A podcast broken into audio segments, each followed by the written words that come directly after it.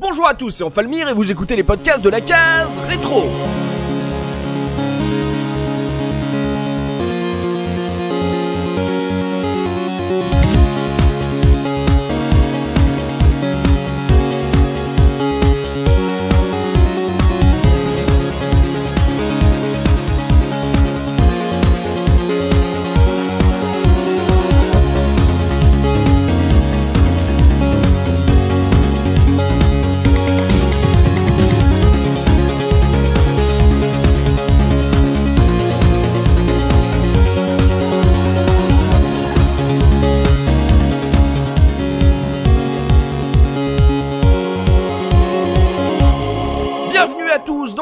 Nouveau numéro de la case rétro, votre podcast 100% rétro gaming. Et aujourd'hui, je suis accompagné de Soubikoun. Comment ça, Soubi? Salut tout le monde, ça va nickel. Et également Gerfo. Comment ça, Gerfo?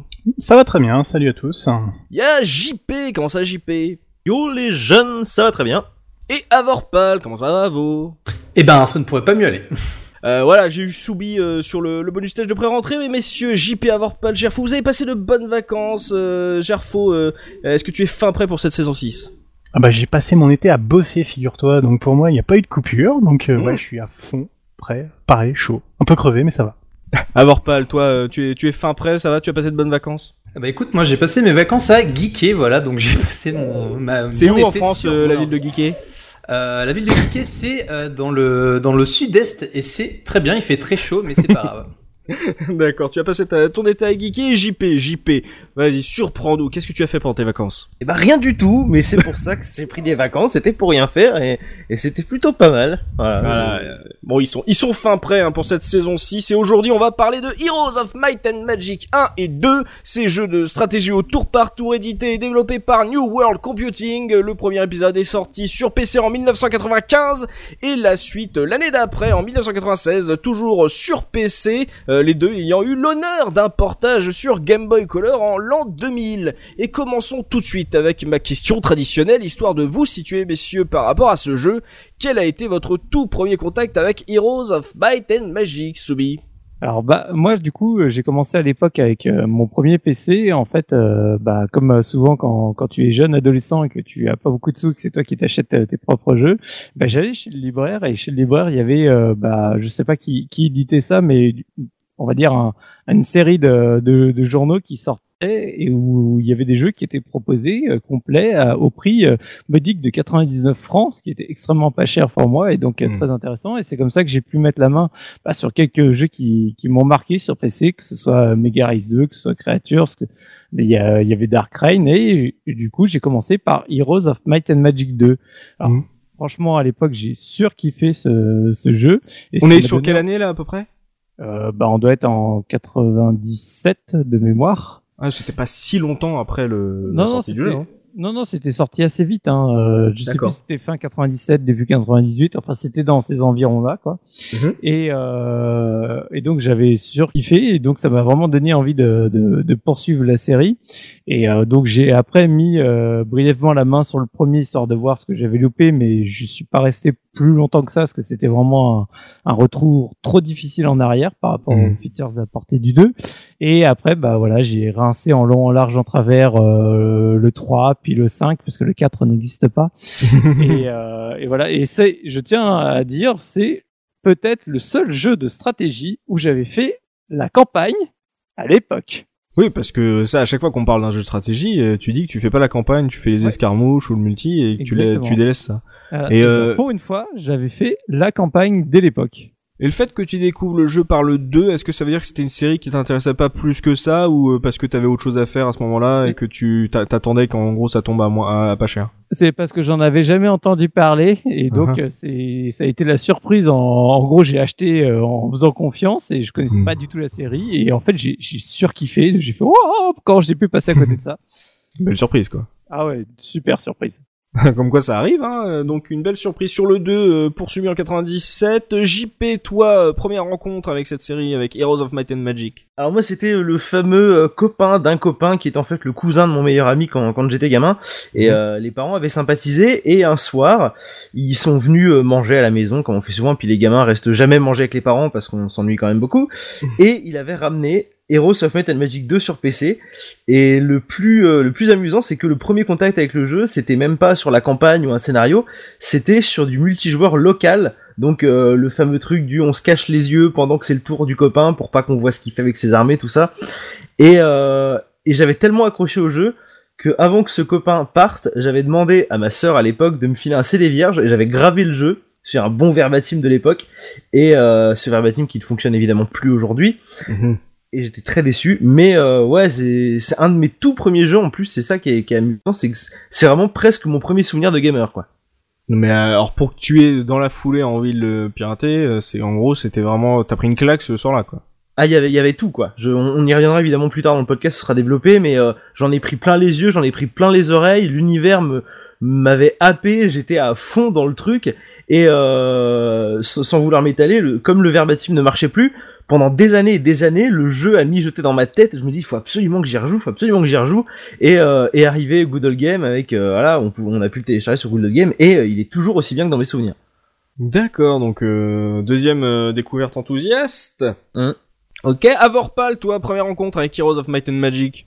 Alors euh, moi en fait c'était euh, mon beau-père à l'époque qui m'avait ramené le jeu. En fait c'était mon fournisseur officiel de jeu, hein, clairement. Euh, Mhm. J'étais un peu trop jeune, j'avais pas de thunes, voilà. Donc euh, en gros j'attendais qu'il ramène des jeux à la maison. Et euh, un jour il s'est ramené, ben je crois que c'était comme toi, Soubi, il est, il est venu avec un magazine, il y avait un jeu dedans.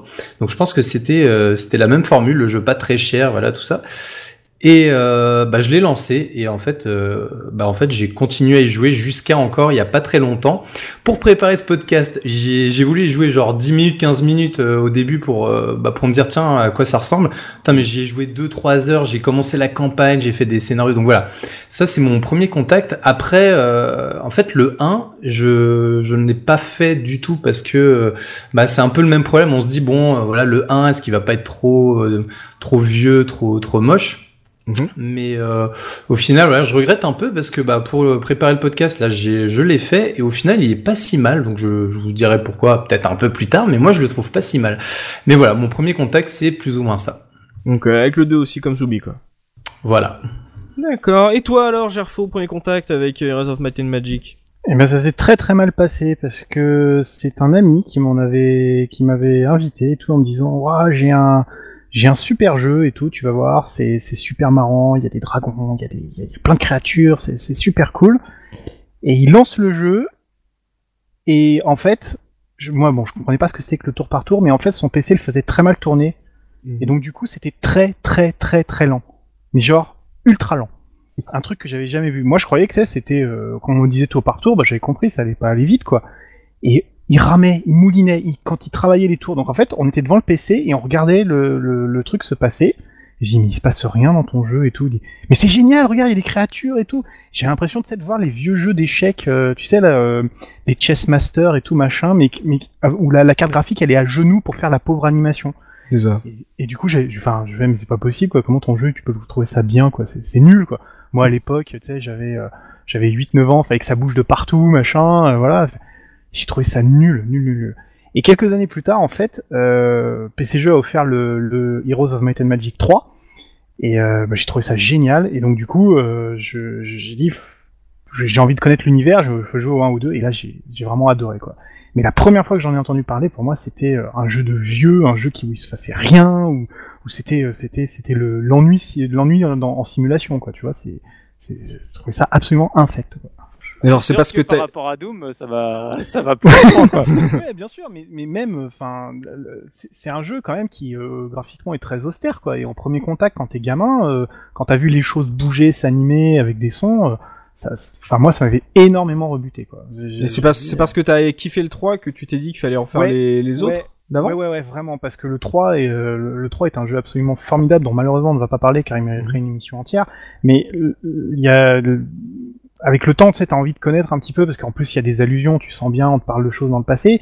Et bah du coup, euh, j'étais allé voir vite fait, puis à cette époque-là, je piratais beaucoup de jeux, donc euh, j'avais trouvé assez vite.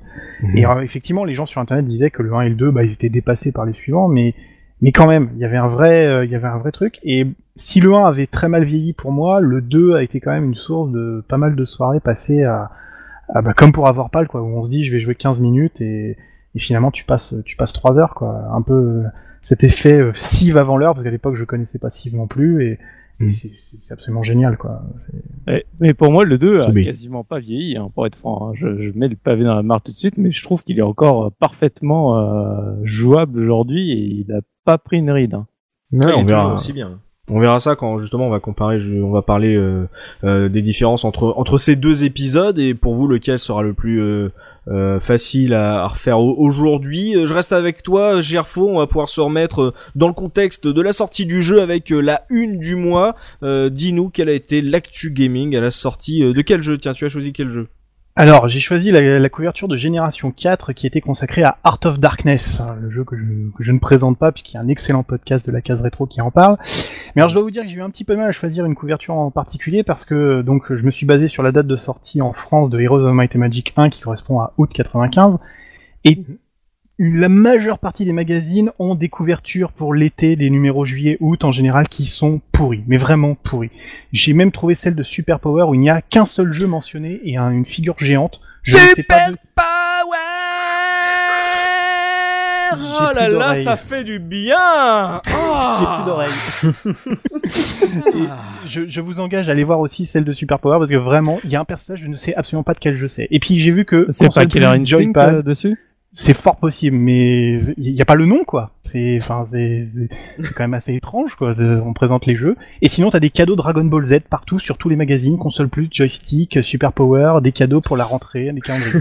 Bref, je reviens à Génération 4. Oui. Génération 4, pourquoi je l'ai choisi? Alors déjà parce qu'il y a un magnifique dossier sur la réalité virtuelle.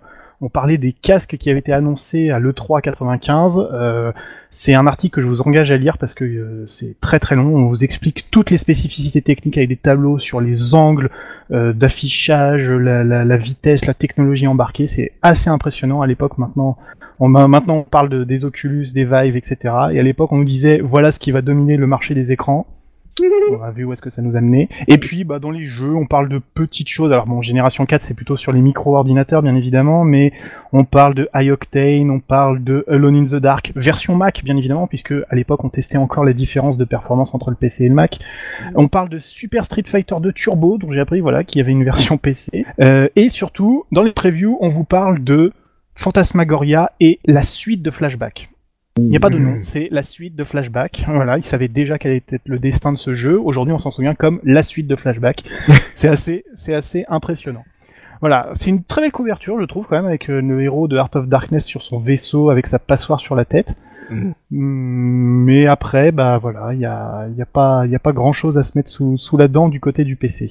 Bah, la réalité virtuelle, je trouve ça vachement cool euh, Ouais. par rapport à ce qu'on vit aujourd'hui. C'est hyper marrant de voir qu'à l'époque aussi, dossier réalité virtuelle, le futur du gaming est là. Et je, et je l'ai lu, il y a, y a six ou sept références. Hein. On te- on t'annonce qu'il va y avoir une guerre, qu'il y a des spécificités euh, techniques qui vont faire la différence. Enfin, c'est c'est très très complet. Quoi. Vous pouvez le retrouver sur Abandonware Magazine comme d'habitude.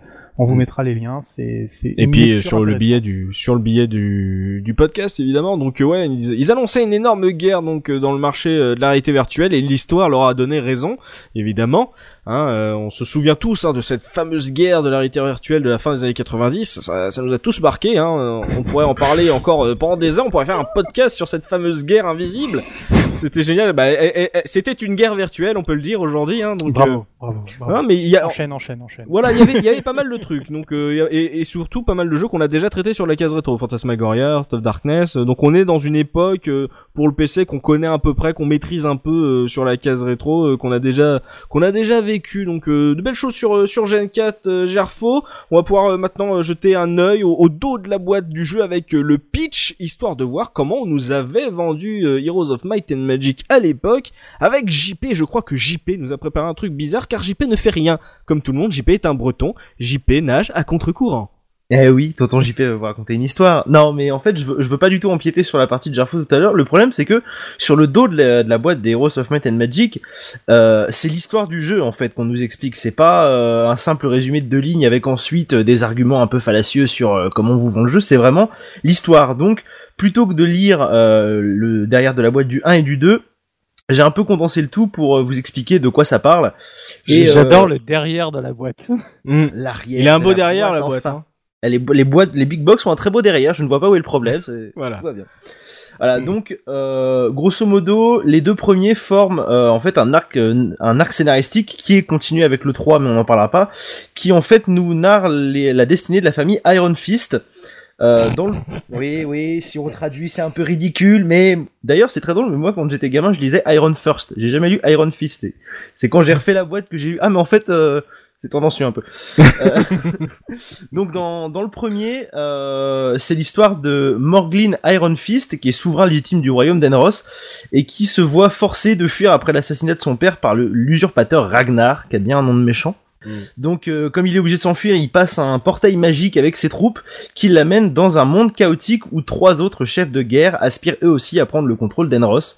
Donc là, évidemment, le, roi banni essaye de reprendre le contrôle de son royaume. Et là où c'est intéressant, c'est que le 2, c'est la suite directe en fait du premier, euh, puisque le roi d'Enros, donc euh, Morglin, est mort. Voilà, ça arrive, ce sont des choses qui arrivent. Et ses deux fils sont tous les deux aspirants au trône, Roland et Archibald. Euh, Roland, c'est le gentil, Archibald, c'est celui qui est un peu moins gentil. Et au moment de choisir lequel va monter sur le trône, forcément, celui qui doit choisir meurt. Et ses successeurs meurent aussi. Et évidemment, le méchant en profite pour accuser le gentil et dire que c'est lui qui est le pavilain qui a tué tout le monde. Roland euh, se fait bannir et euh, s'ensuit donc une, une guerre fratricide pour savoir qui prendra le, euh, la tête du royaume d'Enros. Voilà. En gros, c'est ça, c'est un combat euh, familial, une mais- espèce de grande épopée à la Game of Thrones. T'es en train de nous dire que l'arrière de la boîte vantait euh, plus l'histoire que le gameplay? C'est exactement ça, ouais. Je lisais l'arrière de la boîte du 2 euh, tout à l'heure. Évidemment, j'ai, essayé de, de, mettre euh, à la suite le premier et le deuxième. Mais en gros, c'est ça, ouais. Euh, l'arrière de la boîte du 2 nous explique que, donc, comme c'est la suite du premier, le roi est mort. Ses deux fils se battent pour savoir qui sera à la tête du royaume. On nous parle euh, des, des mages, les mages qui doivent choisir qui sera roi. Il y en a un qui se fait empoisonner, il y en a un qui se fait tuer par un dragon, il y en a un qui se fait jeter d'une fenêtre. C'est la mort la plus ridicule des trois, mais il meurt quand même. Non mais en, en gros, euh, ils te vendent ça comme si c'était un bouquin de jeu de rôle papier quoi. Ah, Après, on a, euh, on a sur celle du 2, on a quand même des, on a quand même quelques arguments derrière. Où on explique, on nous explique par exemple qu'il y a euh, des classes supplémentaires, donc des, des châteaux supplémentaires. On nous explique qu'il y a un certain nombre de créatures en plus, mais euh, c'est vraiment axé sur l'histoire en, en- l'histoire du jeu, quoi. Vraiment le, les arguments euh, technologiques du, de gameplay et autres sont assez euh, mis pas en arrière, mais c'est pas ce qui attire le plus sur la couverture du jeu. En tout cas, c'est l'histoire qui est mise en avant euh, pour vendre le jeu en tout cas. Voilà, c'est ça. Et puis du coup, comme ils ont développé une espèce de mythologie avec la famille Iron Fist, euh, c'est vraiment, euh, ça, ça prend quoi. C'est, ça donne envie de savoir euh, lequel des deux frères va gagner, tout ça. Ah bah oui, tu sais, la, fam- euh, la destinée Skywalker, c'est du passé. Hein. La grande saga Iron Fist, euh, dire en vente dans toutes les bonnes crèmeries quoi. Euh, Ouais. Ça, pff, ça vend du rêve. Hein. L'année prochaine, adaptée par George Lucas au cinéma. C'est ça. Lucas Iron Fist, bonsoir. C'est ça. Donc, euh, bon, une histoire, euh, tu nous vends du Game of Thrones, donc tu nous vends quand même une sorte de, de saga médiévale fantastique. euh, donc, visiblement, euh, tu craches le morceau euh, avec euh, la, la jaquette du 2, donc une histoire qui se suit. Donc, euh, d'un coup, je comprends pourquoi Gerfo, après avoir fait le 3, est revenu au passé. Donc, visiblement, l'histoire va être importante. Bah, ça va être l'occasion, justement, euh, de se plonger dans l'univers de ces deux premiers Heroes of Might and Magic. On va pouvoir lancer, se lancer dans le gros du débat et on se retrouve tout de suite après ça.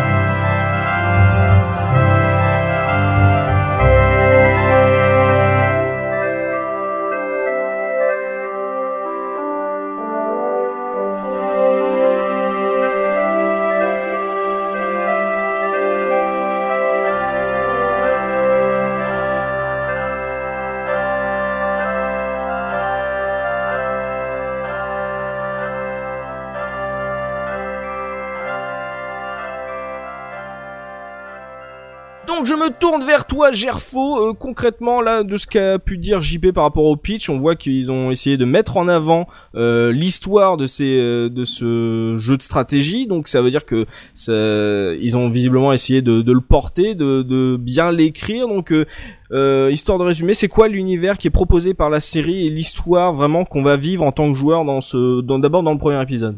Alors, comme euh, comme JP l'a très bien expliqué, puisqu'il m'a piqué grosso modo les cinq paragraphes de début que j'avais prévus, euh, on est dans un dans un dans un jeu qui qui propose finalement un affrontement entre des, des on va dire des des conceptions du monde. Moi, j'ai envie de dire ça comme ça, c'est-à-dire que voilà, on a des chevaliers, on a des démons, on a des mmh. forces de la forêt, et chacune va essayer d'imposer à coups de grande épée dans la figure sa, sa façon de voir le, les choses. Donc en fait, on est sur une planète qui s'appelle Enroth.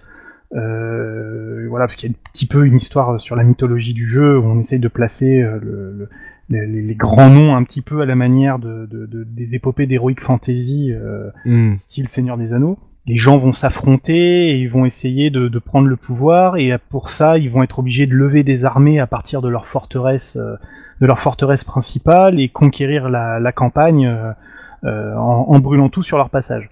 Euh, ça se traduit d'ailleurs pas forcément graphiquement beaucoup à l'écran, mais on y reviendra. Hmm. Euh, je je sais pas ce qui est plus important peut-être à mettre en avant. Est-ce qu'il faut dire que il y a voilà un grand un grand chevalier très classique avec ses lanciers, ses paladins, ses piquiers face à une horde de barbares et une sorcière et puis un grand démoniste on va dire euh, ou s'il faut plutôt parler du fait que euh, je trouve que en fait c'est un jeu qui mélange énormément les mythologies existantes. On a toutes les créatures mystiques possibles qui apparaissent. Hmm. En tout cas, moi je trouve que c'est un univers qui a une à la fois qui est euh, melting pot où on présente beaucoup de des, des histoires euh, locales. On a l'impression de voir des mythes irlandais ou euh, celtes. Puis à côté de ça, le, le, côté démoniste du, du, du, du, sud de l'Europe. Hmm. Ou alors, bah, il y a le, le, côté un petit peu, euh, un petit peu mis en avant de, d'une épopée qui voudrait lyrique, où on a un héros qui part en campagne, qui va perdre euh, la plupart de ses compagnons, mais qui va finir par triompher du mal. Parce qu'on croise au détour des chemins euh, des, des huttes, des petites choses qui, qui, qui traînent et qui vont raconter à chacune une petite histoire. Et je sais pas, il y a une petite alchimie qui se met en place et on est perdu entre la grande histoire et la petite chanson de geste local. un pro chevalier est parti conquérir le, le, le, le levant, il revient triomphant avec sur à dos de son cheval et son épée cassée. C'est c'est un c'est une ambiance un peu particulière, je trouve. Je sais pas ce que vous en pensez. Ouais, en, gros, ce que tu es en train de dire, c'est que il y a la mise en place d'un univers euh, qui est assez vaste et qui correspond en fait euh, à des jeux de stratégie où tout est un peu euh, vu de vu de d'oiseau en fait, où il n'y a pas forcément d'histoire très intime, on va dire, ou intimiste. Et en fait, il arrive à avoir les deux, c'est-à-dire qu'il te présente des univers avec des royaumes, des des, des clans et en même temps, euh, il, visiblement, il t'explique, il te raconte une histoire un peu plus, euh, on va dire, zoomée. Euh, je sais pas si c'est intéressant. Et c'est tout à fait traduit par les petits événements qui arrivent régulièrement. Alors, quand tu joues beaucoup au jeu, tu finis par tous les connaître, mais c'est voilà, tu commences un scénario, le, le, ton héros, tu le déplaces sur la carte, il se rend près du chêne sacré. Le chêne sacré lui dit je suis très vieux, il se passe, il s'est passé beaucoup de choses, j'ai envie d'aider les, les, âmes en peine qui passent près de chez moi, voilà. Ah, et, et, et tu finis par y croire un petit peu, tu sais, il y, a un petit côté féerique, moi je trouve. Dans Mais c'est très jeu de rôle, c'est très jeu de rôle papier, je trouve la manière dont ah bah, c'est présenté. Alors, en fait. ça vient du fait que euh, l'univers c'est celui de Might and Magic au départ, et mmh. on est tout à fait dans le même. Euh, dans le, dans le même euh, le même délire et bon Might and Magic c'est pas trop mon ma cam personnellement c'est pas des jeux sur lesquels je, je me suis beaucoup amusé donc je les ai pas beaucoup fait mais on sent que c'est voilà je, je dis c'est le c'est le résumé de de 10 15 20 ans de d'histoires très classiques, mais sur lesquelles on essaye de, de, tout mélanger et ça donne quelque chose qui fonctionne plutôt bien, je trouve. D'où ton melting pot, en gros, c'est. Euh, c'est ça. Ouais, pour moi, c'est voilà, un, con, un, condensé de ce qui s'est fait euh, dans le jeu de rôle papier pendant depuis le, le début des années 70, quoi. En gros. Soubi, c'est pour ça, c'est pour euh, tout ce qu'a dit Gerfo que justement ça t'a incité à faire la, la, carrière, enfin on va dire la campagne? Euh, même pas, c'est juste ah que en fait, euh, je trouvais que la carrière se faisait plutôt bien, mais en fait le, le scénar, tu sais, il était tellement bateau, tu le méchant, le gentil. Et, enfin, je parle du 2 en tout cas. Mhm. du coup, que moi, ça me suffisait. Je me suis pas pris la tête. En fait, si, c'était presque un enchaînement d'escarmouches que je trouvais assez sympathique. Donc voilà, je me suis lancé dedans. Moi, ce qui m'a vraiment plu dans l'univers, c'est, on l'a déjà dit, c'est ce côté melting pot des mhm. armées. En fait, pour moi, c'était la première fois où je pouvais enfin avoir donc un, le héros, mais qui se construisait sa propre armée et sa propre armée, tu le faisais à partir de ce que tu avais envie, quoi. Tu, tu mixais un peu tout. Euh, le, dans le but de faire ton armée idéale, quoi. Donc, euh, tu es là, tu fais, oh, tiens, les phoenix, je les prends et puis je vais les mettre à côté des dragons. Oh, c'est la classe, ils sont trop beaux ensemble. C'est, c'est ça que j'adorais dans le jeu, c'est ce côté où je mélange les armées, je mélange les mythologies et je me fais mon délire de, de mon armée féerique, quoi. Et c'est ça qui m'a plu. honnêtement, le scénar, il n'y a, pas de plus bateau que, que le scénar de, de, Heroes of Might and Magic. Et donc, moi, ça m'a pas donné envie de m'y investir euh, plus, que, plus que ça, quoi. D'accord, c'était euh, toi tu l'as vu comme un bel enrobage et, euh, et en fait c'est le comme tu dis l'utilisation dans le gameplay de de cette culture et de ces de ces icônes, de ces, cette imagerie fantasy qui est intéressante et pas forcément l'histoire qu'ils ont essayé de mettre en place, euh, etc. C'est c'est pour c'est pour ça que t'as pas vraiment fait le 1 en fait, c'est que l'histoire en gros tu t'en foutais un peu et que t'avais pas besoin de savoir ce qui s'était passé avant comme a pu le faire Jarfo à partir du 3. Voilà, exactement. Et puis le typiquement, par exemple, pour les campagnes, tu as le choix donc entre la campagne euh, gentille avec Roland et la campagne méchant avec euh, Archibald. Et typiquement, moi, j'ai fait le méchant, mais c'est pas parce que c'était histoire de faire le méchant, c'était juste parce que quand tu choisis Archibald, bah, en fait, son château, c'est les Warlocks c'est celui qui a les dragons et c'est juste que j'avais envie des dragons et j'avais pas envie des paladins en or quoi. Mm. Donc euh, en fait le choix s'est fait uniquement sur le sur les unités qu'il y avait dans le château, c'est même pas une question de oh j'ai envie de faire le méchant ou j'ai envie de faire le gentil quoi, j'en avais rien à cirer. Moi ce que je voulais, c'était de prendre mes mes dragons et faire cracher du feu sur tout le monde quoi plus l'univers pour toi euh, que l'histoire. Euh, Avorpal, euh, dans quel camp tu te rangerais Jarfo, Soubi? Euh, Ouais, moi en fait je suis plutôt du côté, euh, j'aimerais dire presque ni l'un ni l'autre, parce que en fait vraiment l'histoire, le, j'en avais absolument rien à faire, vraiment.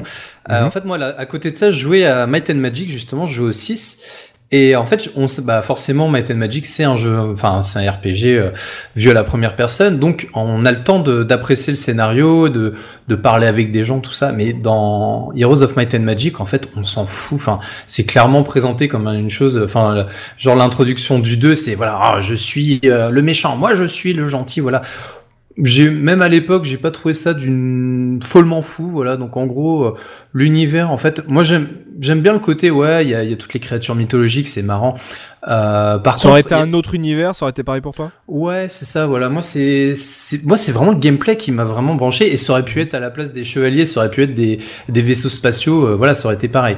Euh, et puis en plus moi il y a quand même un truc qui, que je trouvais frustrant et ce que disait Soubi c'est que on peut pas euh, trop faire de mélange non plus d'armées parce que par exemple si tu mets euh, tu sais euh, je sais pas des phénix avec des géants avec des dragons en fait ils vont perdre en morale. Et en fait bah tu vas te retrouver avec une armée puissante mais qui une fois sur deux va pas jouer comme tu voudrais en fait va passer son tour pendant les combats. Donc en fait il y avait quand même c'est parce que tu les fouettais pas assez écoute je les ai très bien fouettés et ils m'ont ils m'ont récompensé avec des voilà des, des, des pertes de tours à, à tir larigot. Et du coup des fois tu, tu peux même perdre un comment un, combat à cause de ça quoi. Parce que tu dis ok là il y a mes archers ils vont ils vont attaquer là. Et là oh les archers oh bah non oh ils veulent pas jouer. Ok bon bah c'est pas grave. Oh, je suis en train d'imaginer Soubi euh, maître du donjon en train de fouetter ses troupes là. C'est particulier hein. J'ai une image là. Ah donc toi c'était ni l'un ni l'autre en gros c'était vraiment le toi t'as vraiment apprécié euh, le gameplay quoi. Ouais et ça m'étonne de dire ça parce que pour la pour le coup moi j'adore les scénarios j'adore les univers dans les jeux mais là c'est le gameplay avant tout. Ouais, ça t'a pas, enfin ça t'a laissé un peu de marbre cette euh, présentation, que ça soit l'univers ou, ou l'histoire un peu lyrique qu'avait apprécié Gerfo. On va voir ce qu'en pense JP, celui qui a grillé, euh, qui, a, qui nous a lu le pitch. Là, tu nous as vanté du Game of Thrones. Donc du coup, là, euh, j'imagine que pour toi, ça a été très important l'histoire ou l'univers. Alors non, justement parce que comme je j'aime pas Game euh, non, mais comme je le disais en intro, euh, mon premier contact et beaucoup de ce que j'ai fait après, c'était du multilocal. Donc euh, le scénario, Paul Zob, il n'existait pas. Donc moi vraiment, ce qui m'a entraîné dans l'univers et que qui m'a noyé dedans, c'est euh, pour, utiliser une expression légèrement, mais vraiment très légèrement plus vulgaire que ce qu'a dit Gerfo, c'est que ce melting pot, ça fait que le jeu, il a de la gueule. Je parle vraiment du 2, il a vraiment de la gueule. C'est euh, faire cohabiter toutes ces créatures, c'est euh, ça rend le jeu la ré- ta rétine elle est moi ma rétine elle a explosé quand j'ai vu le jeu la première fois. Euh, voir ton ton propre ton héros qui se balade sur la carte qui va euh, récolter une mine et qui va se battre contre euh, les zombies qui sont dans le coin et puis euh, tu vois la forêt qui se transforme petit à petit en désert et avec ensuite des marais où tu vas moins vite parce que les créatures c'est plus des créatures des marais qui t'attaquent par surprise genre de truc. Enfin moi le jeu c'était purement esthétique c'est ça qui m'a fait rentrer dedans à 200% le, le scénario je le connaissais pas. Je savais même pas forcément comme c'était un des premiers jeux. Je savais même pas qu'il y a un scénario il pouvait y avoir un scénario dans un jeu. Pardon je ne sais pas. Donc euh, vraiment non moi c'est euh, la gueule du jeu qui m'a fait rentrer dedans c'est tout Alors, je reviens donc vers- Gerfo, puisque finalement, mon bon, mon bon Gerfo, tu es le seul à avoir euh, surkiffé cet univers et euh, cette a- histoire il- pour ce que c'est c'est. pour ça qu'il a pris cette partie, hein, en fait. On lui a pas laissé attention, attention, j'ai pas dit que j'avais surkiffé, je disais que c'était un bel hommage. Après, euh, le scénario il est, il est bateau, c'est évident. Mais moi ce que je trouve bien, c'est que il y a, en fait, ça ça fournit des très bons outils pour te projeter après sur, pour te raconter ta propre histoire. C'est c'est une histoire que tu crées, que tu façonnes, et, et c'est ça qui est, c'est ça qui est bien. Enfin, je- c'est- c'est- évidemment que c'est pas super original, mais en même temps, euh, on s'en fout quoi. donc on va pouvoir rentrer euh, dans le cœur du jeu. Donc c'est de la stratégie au tour par tour, euh, donc un, un bon gros jeu de PCiste quoi. Euh, Avo, quel souvenir tu as de ce Heroes of Might and Magic euh, par rapport à justement à d'autres jeux de ce genre? Euh, alors en fait moi déjà ce que ce que je voudrais poser par rapport à la série Heroes of Might and Magic c'est que quelque part c'est un peu le tu sais c'est un peu le, le, le pionnier du 4X c'est pas le seul hein. alors 4X euh, bon je, je répète quand même parce que en général on a tendance à oublier ce que c'est les 4X donc 4X vous savez c'est exploration expansion exploitation et extermination donc c'est exactement ce qu'on Là, je fait, croyais que c'était fait. des films super porno. Ah oui, non mais attends, tu déconnes, mais les, le 4X, il y a une- un jeu de mots avec les 3X du porno. Enfin, c'est bon, toute une histoire, mais bref, on- c'est pas le, c'est Oui, pas, oui, c'est pas le, c'est pas le débat. c'est pas le sujet. Euh, voilà, donc en gros, euh, Heroes of Might and Magic, le design d'Heroes of Might and Magic, il a été écrit, comme on l'a dit euh, un peu plus tôt, par King's Bounty, donc euh, qui est un jeu sorti en 90.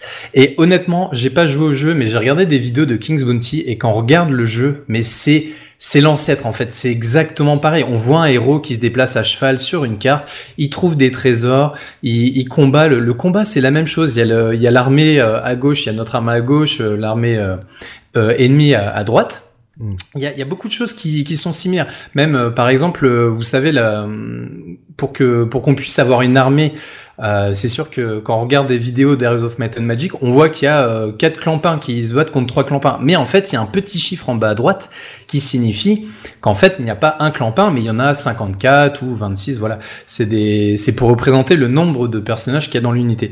Euh, C'était bien trouvé, je pense, parce que ça permet, bah, en fait, de de s'imaginer. Bah, comme disait Gerfo, voilà, on s'imagine. Non, il n'y a pas, il a pas un dragon qui se bat contre deux archers, c'est euh, 40 dragons qui se battent contre 150 archers, quoi. Donc, on peut Mm. s'imaginer un peu dans sa tête des trucs euh, de fou. Euh, Et euh, King's Bounty, c'était les mêmes développeurs hein, que Heroes of voilà, c'est ça. Et c'est euh, New World Computing qui a, qui a sorti ça. Et euh, ce qui est euh, ce qui est intéressant, c'est que donc ils ont repris la base de King's Bounty. La seule chose qu'ils ont ajouté, et pas des moindres, en fait, c'est toute la partie euh, gestion avec le château, avec euh, euh, le système de magie aussi qui apparaît dès le 1, avec euh, vous savez les tours qu'on achète euh, niveau 1, on a deux sorts, niveau 3, on a trois sorts. Enfin bref, euh, c'est euh, ils ont ça, ils ont posé des, des enfin ils ont rajouté des, des trucs comme ça dans le 1. Euh, et qu'ils ont euh, bien sûr amélioré pour le 2. Mais franchement, moi je trouve ça hallucinant qu'un jeu qui est sorti en 90 euh, inspire encore des jeux qui sortent maintenant. Par exemple, vous, jouez à Endless Legend le, le, le, jeu indé, enfin qui pue vraiment indé maintenant, euh, ou euh, même le Might and Magic Hero 7, il y a des, choses très similaires, le fait de se balader sur une carte, de trouver des points d'intérêt, c'est ça qui excite un peu, vous savez, dans Heroes of Might and Magic, on se balade, il y a la carte qui se dévoile et tout d'un coup, oh, un trésor, ah mais c'est gardé par des gargouilles, bon bah est-ce que j'ai assez de, de membres dans, dans mon armée pour tuer les gargouilles Oui, bon allez j'y vais, voilà. C'était, euh, voilà, c'est les bases du 4X, c'est Heroes of Might and Magic et tu es un 4X avant l'heure en fait. Donc t'as un brouillard, t'as t'as dit qu'il y a un brouillard de guerre comme dans un jeu de stratégie classique, donc? Ouais, c'est ça, ouais. Donc, Et euh, le château, c'est pas en gros comme d'autres jeux de stratégie où tu poses tes bâtiments euh, sur le terrain. En gros, c'est une sorte de, de QG fixe, quoi.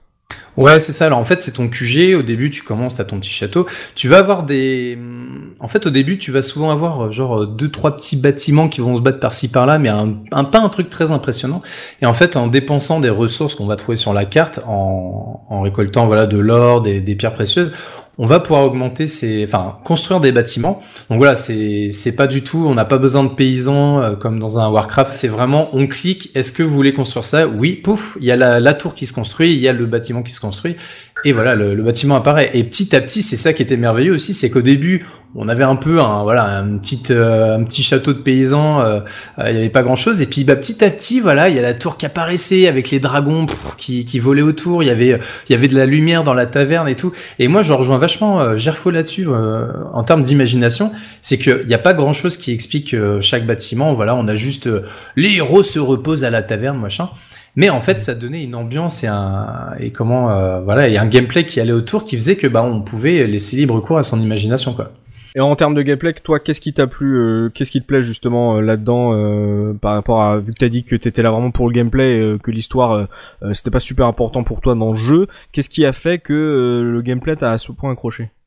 Bah en fait moi ce qui m'a accroché c'est que et ça c'est franchement je, sais que c'est c'est je le sais que c'est c'est une technique un peu de fourbe hein, de, de, de dans le design le game design mais c'est en fait c'est ce que je disais c'est les points d'intérêt en fait. C'est-à-dire qu'on va se balader et on va toujours vouloir en découvrir plus. Ah ouais là il y a les obélisques. Alors les obélisques en fait c'est des euh, c'est c'est des points d'intérêt où en fait quand on en découvre un certain nombre on peut révéler une carte au trésor et euh, trouver un, un artefact très puissant, voilà, qui en général permet de faire euh, vachement la différence. Donc voilà, en fait, on cherche les obélisques, on cherche que, on cherche les, les, les, les, mines à récolter. Puis là, on se dit, mais où sont mes ennemis? Ah ouais, ils sont là. Voilà, c'est toutes ces petites choses-là. Mais moi, vraiment, ce qui m'a plu avant tout dans Heroes of Might and Magic, c'est qu'en fait, on constitue son armée, on construit ses bâtiments et on, on met en place des stratégies. Par exemple, est-ce que je prends un seul héros très puissant avec euh, tout, euh, tout l'expérience, tous les artefacts et toutes les, toute la, enfin, l'armée, ou est-ce que je divise, sachant que si j'ai quelqu'un de très puissant, en général, je vais rouler sur tous mes ennemis. Par contre, l'ordinateur, sur- surtout dans le 2 d'ailleurs, l'ordinateur était assez fourbe parce qu'il, en fait, il prenait un petit, un petit péon là comme ça pour passer dans, dans, dans notre dos et hop, il nous volait notre château quand on n'était pas là. Enfin, je sais pas si ça vous est déjà arrivé, mais moi, je pense qu'on a tous connu ça quand on a fait des parties euh, en Tout le direct. Ouais, voilà.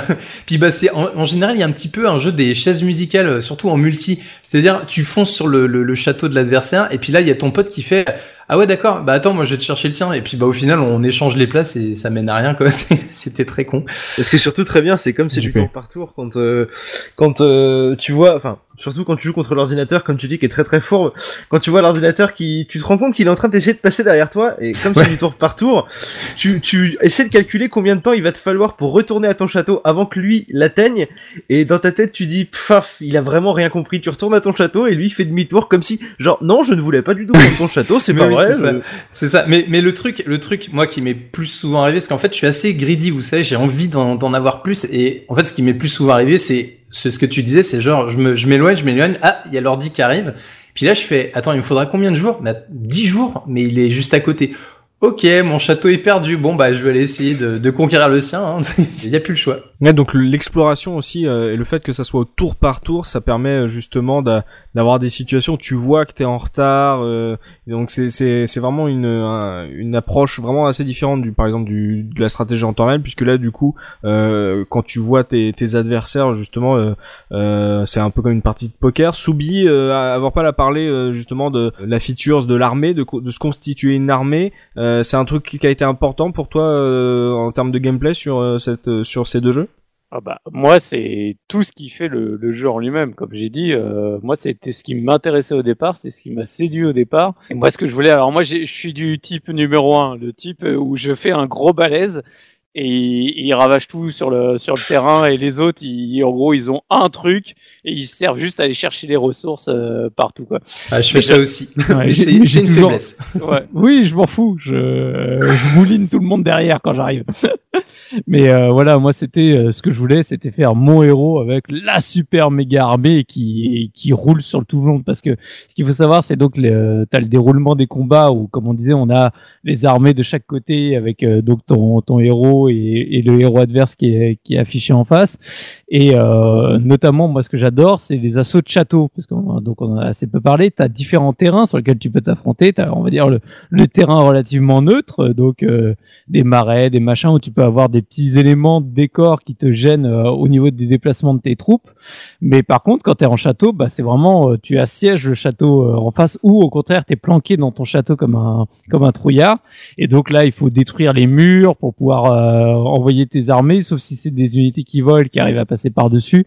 Et moi, j'adorais ça, quoi. C'était le truc qui me faisait délirer. C'est arrivé avec, euh, tu sais, t'en reviens toujours. Hein, c'est t'es dans Tolkien, t'es dans au gouffre de Helm. Toi, t'arrives, sauf que c'est toi qui es Isengard et tu vas, tu vas leur péter la tronche, quoi.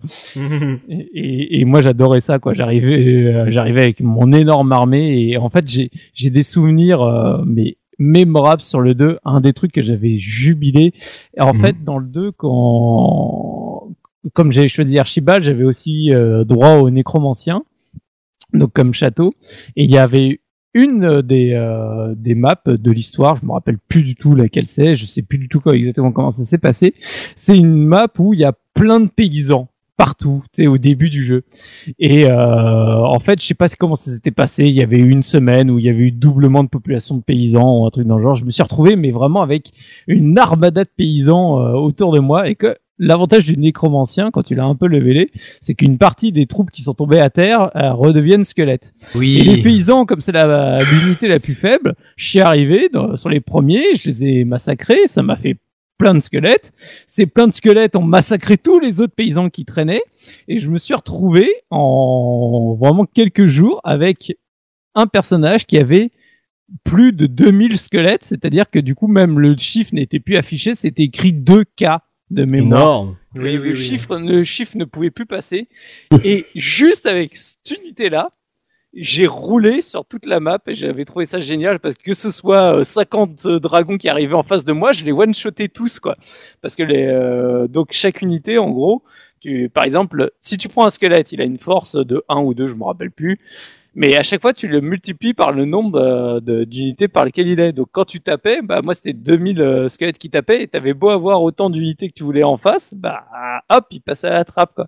Et je trouvais ça génial. J'ai fini, je crois la mission, j'en avais 3600 ou un truc dans le genre quoi. Ah, J'en euh, avais beaucoup. ah. ah, ah ouais non mais Ça fait un peu, tu sais, les, les, les gosses qui disent Ah, moi j'en ai un milliard et, et ça m'a laissé, mais je te dis, un, un souvenir euh, absolument génial, comme la, la dernière mission, euh, pareil, qui m'avait laissé un super souvenir, parce que tu es tout seul face à quatre châteaux, et c'est le moment où tu dis, oh là là, bon, ma stratégie du 1 super gros, euh, ça va être compliqué. Bah c'est pas grave, je l'applique quand même, et je vais tous vous rouler dessus. Et, voilà, c'est, j'adore. Et vraiment, le, le côté euh, donc des combats, moi, c'est ce que j'adore. En fait, quand je me balade sur la map, tout ça et compagnie, limite, ça m'ennuie. Moi, ce que j'aime, c'est quand on est dans la dans l'écran de la baston avec les deux armées, il faut se taper dessus, quoi. C'est ça, contre- c'est qu'en fait il y a deux gestions, enfin il y a deux gestions euh, dans le jeu, c'est que t'as la gestion sur la map, mais le combat, en gros, il faut aussi gérer la position de, de tes. Exactement. Il faut que tu gères toutes tes unités, tu les laisses un peu avancer, vas-y, commande, commande. Ah, quoi, t'as des tireurs? Ah, merde, alors il faut que j'avance parce que sinon c'est moi qui vais me faire avoir. T'as les, les tireurs, par exemple, ils ont un certain nombre de flèches limitées. T'as, enfin, t'as plein de petits détails. Chaque unité va avoir aussi certaines, certaines vont avoir des spécificités bien particulières. Par exemple, les dragons, euh, sont immunisés à tous les sorts. Donc euh, c'est très bien dans un sens parce qu'ils ne peuvent pas prendre de sorts offensifs, mais c'est très mauvais dans un autre sens parce que tu peux leur mettre aucun sort défensif non plus. Tu peux pas les soigner, tu peux euh, rien leur faire. Donc euh, chacun a ses spécificités. Par exemple, le pour moi la pire unité du 1, vraiment l'unité euh, absolument abominable, c'est le fantôme. Je je sais pas pourquoi ils ont créé cette unité là. Le fantôme, c'est à chaque fois qu'il tue un ennemi, bah, le nombre d'ennemis qui sont morts se relève en fantôme donc dans l'unité et il suffit que tu un héros qui est bah, justement des paysans, des trucs à, à la mort moineux qui crèvent en deux secondes, et ben ça se relève en fantôme, sauf qu'un fantôme est beaucoup plus fort qu'un paysan. Et donc, Mmh. euh, bah, tu peux euh, te faire complètement rouler dessus par euh, quatre fantômes qui, pourtant, à l'origine, tu te dis ouais, facile. Ah, ah non, ah non non, non, qu'est-ce qu'il fait là? Qu'est-ce qu'il fait? Ça va pas du tout ça. La, la- la gestion fait pas tout et euh, en fait les, les caractéristiques des personnages font que une situation peut se renverser d'un côté comme de l'autre et ce qui crée justement euh, de l'excitation et de la fraîcheur à chaque à chaque partie en fait. Voilà, il faut faire vachement attention. T'as les hydres, par exemple, qui, elles, euh, comme elles ont plein de têtes, elles peuvent attaquer sur les différents côtés de, de l'hexagone, parce que donc le, le, le, le terrain est découpé en hexagone, même si dans le 1 tu le vois pas, mais tu le devines. Euh, voilà. Et par contre, pareil d'un point de vue stratégique, qui était euh, le, le, le petit truc euh, rigolo, c'était que donc les unités, tu les achetais en début de semaine. Tu sais, avais une semaine qui passait. Chaque jour, c'était un tour. Et quand tu arrivais à la fin de la semaine, donc tu avais tes unités qui repopaient dans ton château, donc tu pouvais les acheter. Et c'est là où tu, tu, tu fonçais. Et le truc qui était très rigolo, c'était bah, souvent bah, avec l'ordinateur, comme on disait, où tu jouais un peu au chat et à la souris. L'objectif, c'était quand même toujours de capturer un château au jour 7 parce que comme ça, dès que tu l'as capturé, tu passes un tour et hop, t'achètes toutes les unités qu'il y a devant. Par contre, à l'inverse, c'était horrible quand tu te faisais prendre ton château en jour 7, parce que tu savais que le lendemain, non seulement il t'avait pris ton château, mais en plus il t'a acheté toutes les unités qu'il y avait dedans, le saligo, quoi. D'accord. Et donc c'est c'est c'est quand même assez profond et euh, ça demande euh, même si c'est assez euh, pour l'avoir testé c'est assez user friendly dans la manière du d'utilisation. Euh, pour en gros c'est quelque ça, ça a l'air d'être un jeu qui est facile à prendre en main mais pour le maîtriser faut vraiment connaître toutes les petites subtilités euh, ce que font euh, telle ou telle race euh, quelles sont les choses à, débloquer en premier dans son château par rapport à la stratégie qu'on va adopter donc il y a, vraiment une sorte de connaissance au long terme sur toutes les ces petites subtilités de gameplay quoi. Ouais, ouais, non, mais il y a, y a- en fait, il y a énormément de choses à, à connaître, tu sais, pour, euh, bah, par exemple, le truc tout bête, mais les archers, il y a une façon très simple de les neutraliser, c'est de mettre une, une, euh, de mettre une unité euh, volante à côté au premier tour, et comme ça, bah, au lieu de tirer des, des flèches meurtrières, ils donnent juste des petits coups de couteau dans, euh, dans le, dans l'unité à côté, voilà. Donc c'est, ouais, c'est plein de petites choses comme ça, mais ce qu'il faut voir, c'est que c'est un 4X qui est ultra, euh, entre guillemets simple par rapport à ce qui peut se faire maintenant. Donc euh, toute la partie gestion, bah en fait en général quand on connaît bien son la classe qu'on a prise, en fait on se rend bien, vite- compte qu'il faut toujours faire la même chose dans le même ordre plus ou moins. De construire au début, il faut construire euh, le puits pour avoir plus d'unités, machin. Enfin voilà, il y a des choses qu'on en fait on fait plus ou moins toujours les mêmes choses. Mais euh, là où on y revient assez facilement, je pense, c'est que bah, quand on a des potes à côté, on se fait un petit multijoueur et là en fait pour moi c'est c'est un jeu de société en fait. C'est on se met autour d'une table et euh, bah, chacun notre tour on agit. Bah, alors là je parle quand on joue sur le, le même ordinateur. hein. Parce qu'à l'époque, euh, je sais pas pour vous, mais moi le, le jeu en ligne euh, c'était mort. J'avais pas internet ou c'était pas assez puissant. Et- C'est surtout que j'ai, quand tu jouais à 3 ou 4, euh, et en gros, il y en avait un qui jouait, et t'en avais trois qui lisaient un bouquin à côté, hein, parce que Mais Ouais, bah, oui, ça reste au tour par tour donc du coup Mm. c'est un peu comme un Worms c'est de toute façon tu peux le jouer sur le même écran quoi. Ouais, Ouais. c'est ça. Ouais. Mais par contre, ce qu'il faut pas oublier, c'est que chaque tour, des fois, alors surtout quand quand tu joues à ma façon, parce que on l'a on l'a vu avec JP quand on s'est fait une partie ensemble. Moi, je joue relativement lentement, mais même, je pense qu'en jouant plus vite, t'as des tours qui peuvent durer très longtemps. Il suffit qu'il y ait, il y ait, euh, plusieurs combats dans le tour. euh, Mm. alors, ah, c'est c'est un peu le défaut de ce jeu. Moi, j'y ai beaucoup joué, pareil avec des amis, mais honnêtement, euh, rapidement, quand t'es, euh, comme je dis, trois ou quatre. Euh, à deux, ça va encore parce que tu, tu te passes la main, mais à trois ou quatre, euh, tu, franchement, tu t'ennuies quoi. Le temps que les trois autres ils aient fini leur tour, euh, t'as vraiment le temps d'aller. En gros, tu branches une console à côté et tu joues à autre chose en même temps. Ouais, hein, je pense que c'était obligatoire en fait, Ouais, parce que t'as tellement de. En fait, même déjà une partie tout seul, ce qu'il faut savoir, c'est que c'est quand même très long. hein. Moi, j'ai Mm. j'ai fini une partie, je crois, pendant que je préparais l'émission. Après, j'en ai refait plein d'autres, euh, machin, mais j'en ai fini une. Mais je pense que j'ai mis euh, une un scénario, hein, pas en campagne.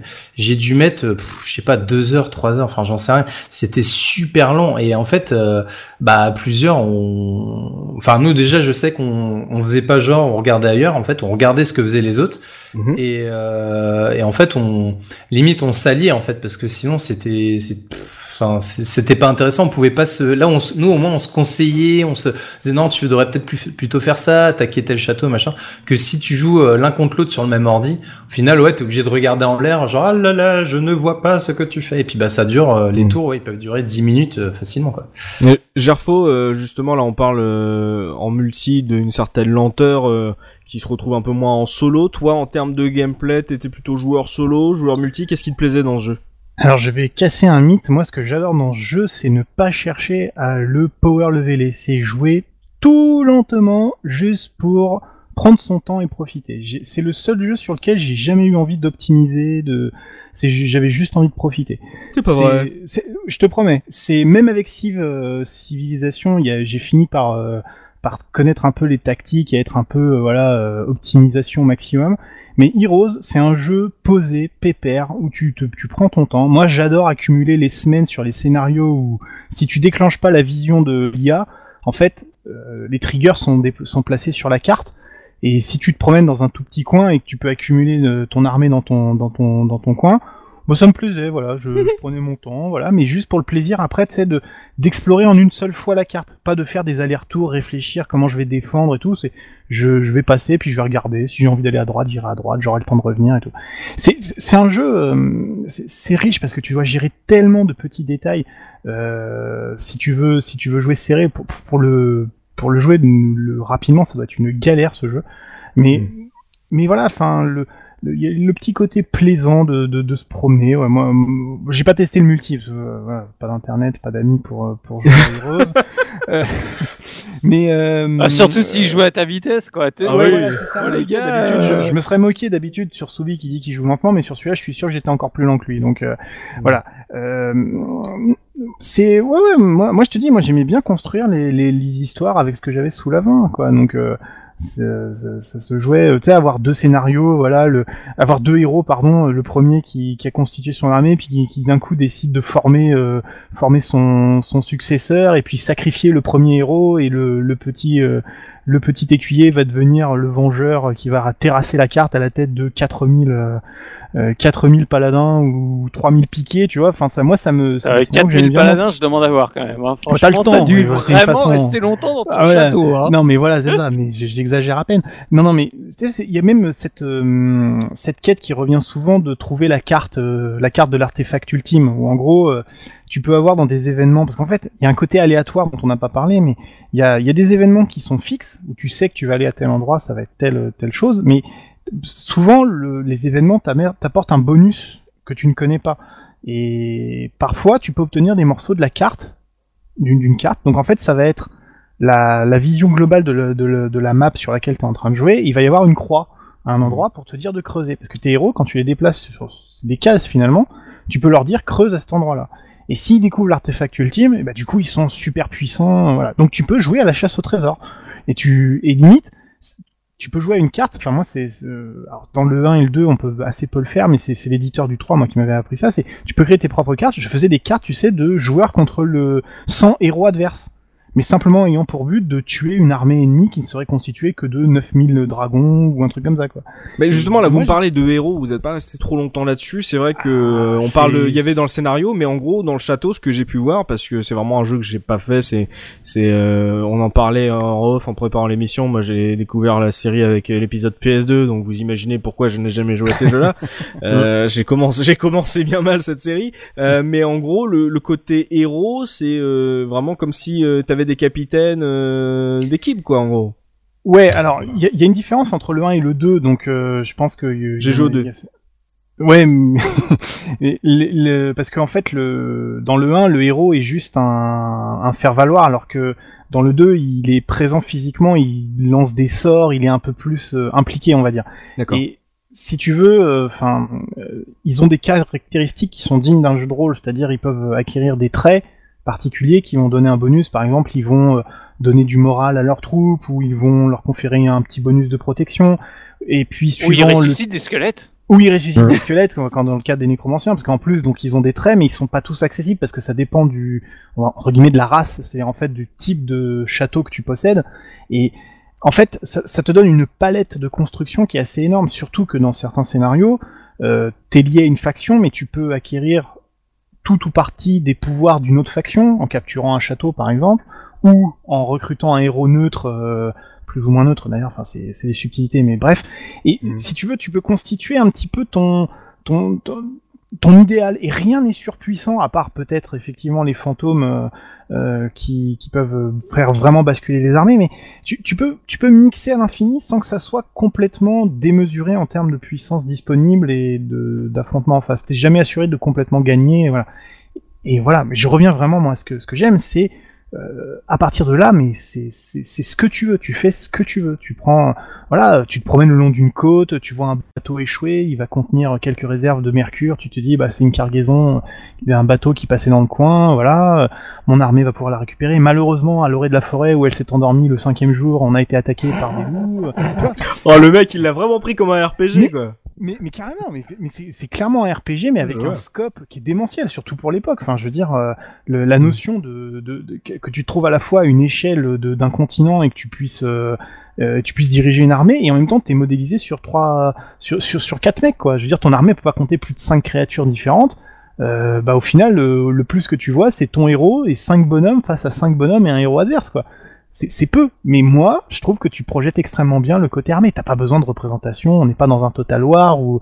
Ah, mais... Je crois pas qu'on l'ait évoqué, mais euh, pour renforcer encore plus le côté RPG et jeu de rôle, j'ai un doute pour le pour le premier, mais je suis sûr pour le deuxième, qu'il y a un système d'expérience que tu peux gagner. Euh, typiquement sur la carte du monde, quand tu déplaces ton héros, il y a des coffres, euh, des coffres avec de l'or à l'intérieur. Quand tu passes dessus, tu as le choix soit de prendre l'or qui va qui va te servir à à acheter des unités ou à améliorer ton château, soit de prendre de l'expérience, donc de, dans le jeu ils appellent ça reverser l'argent au peuple, ça te donne de l'expérience, et passer un certain niveau d'expérience, tu as le choix entre deux compétences.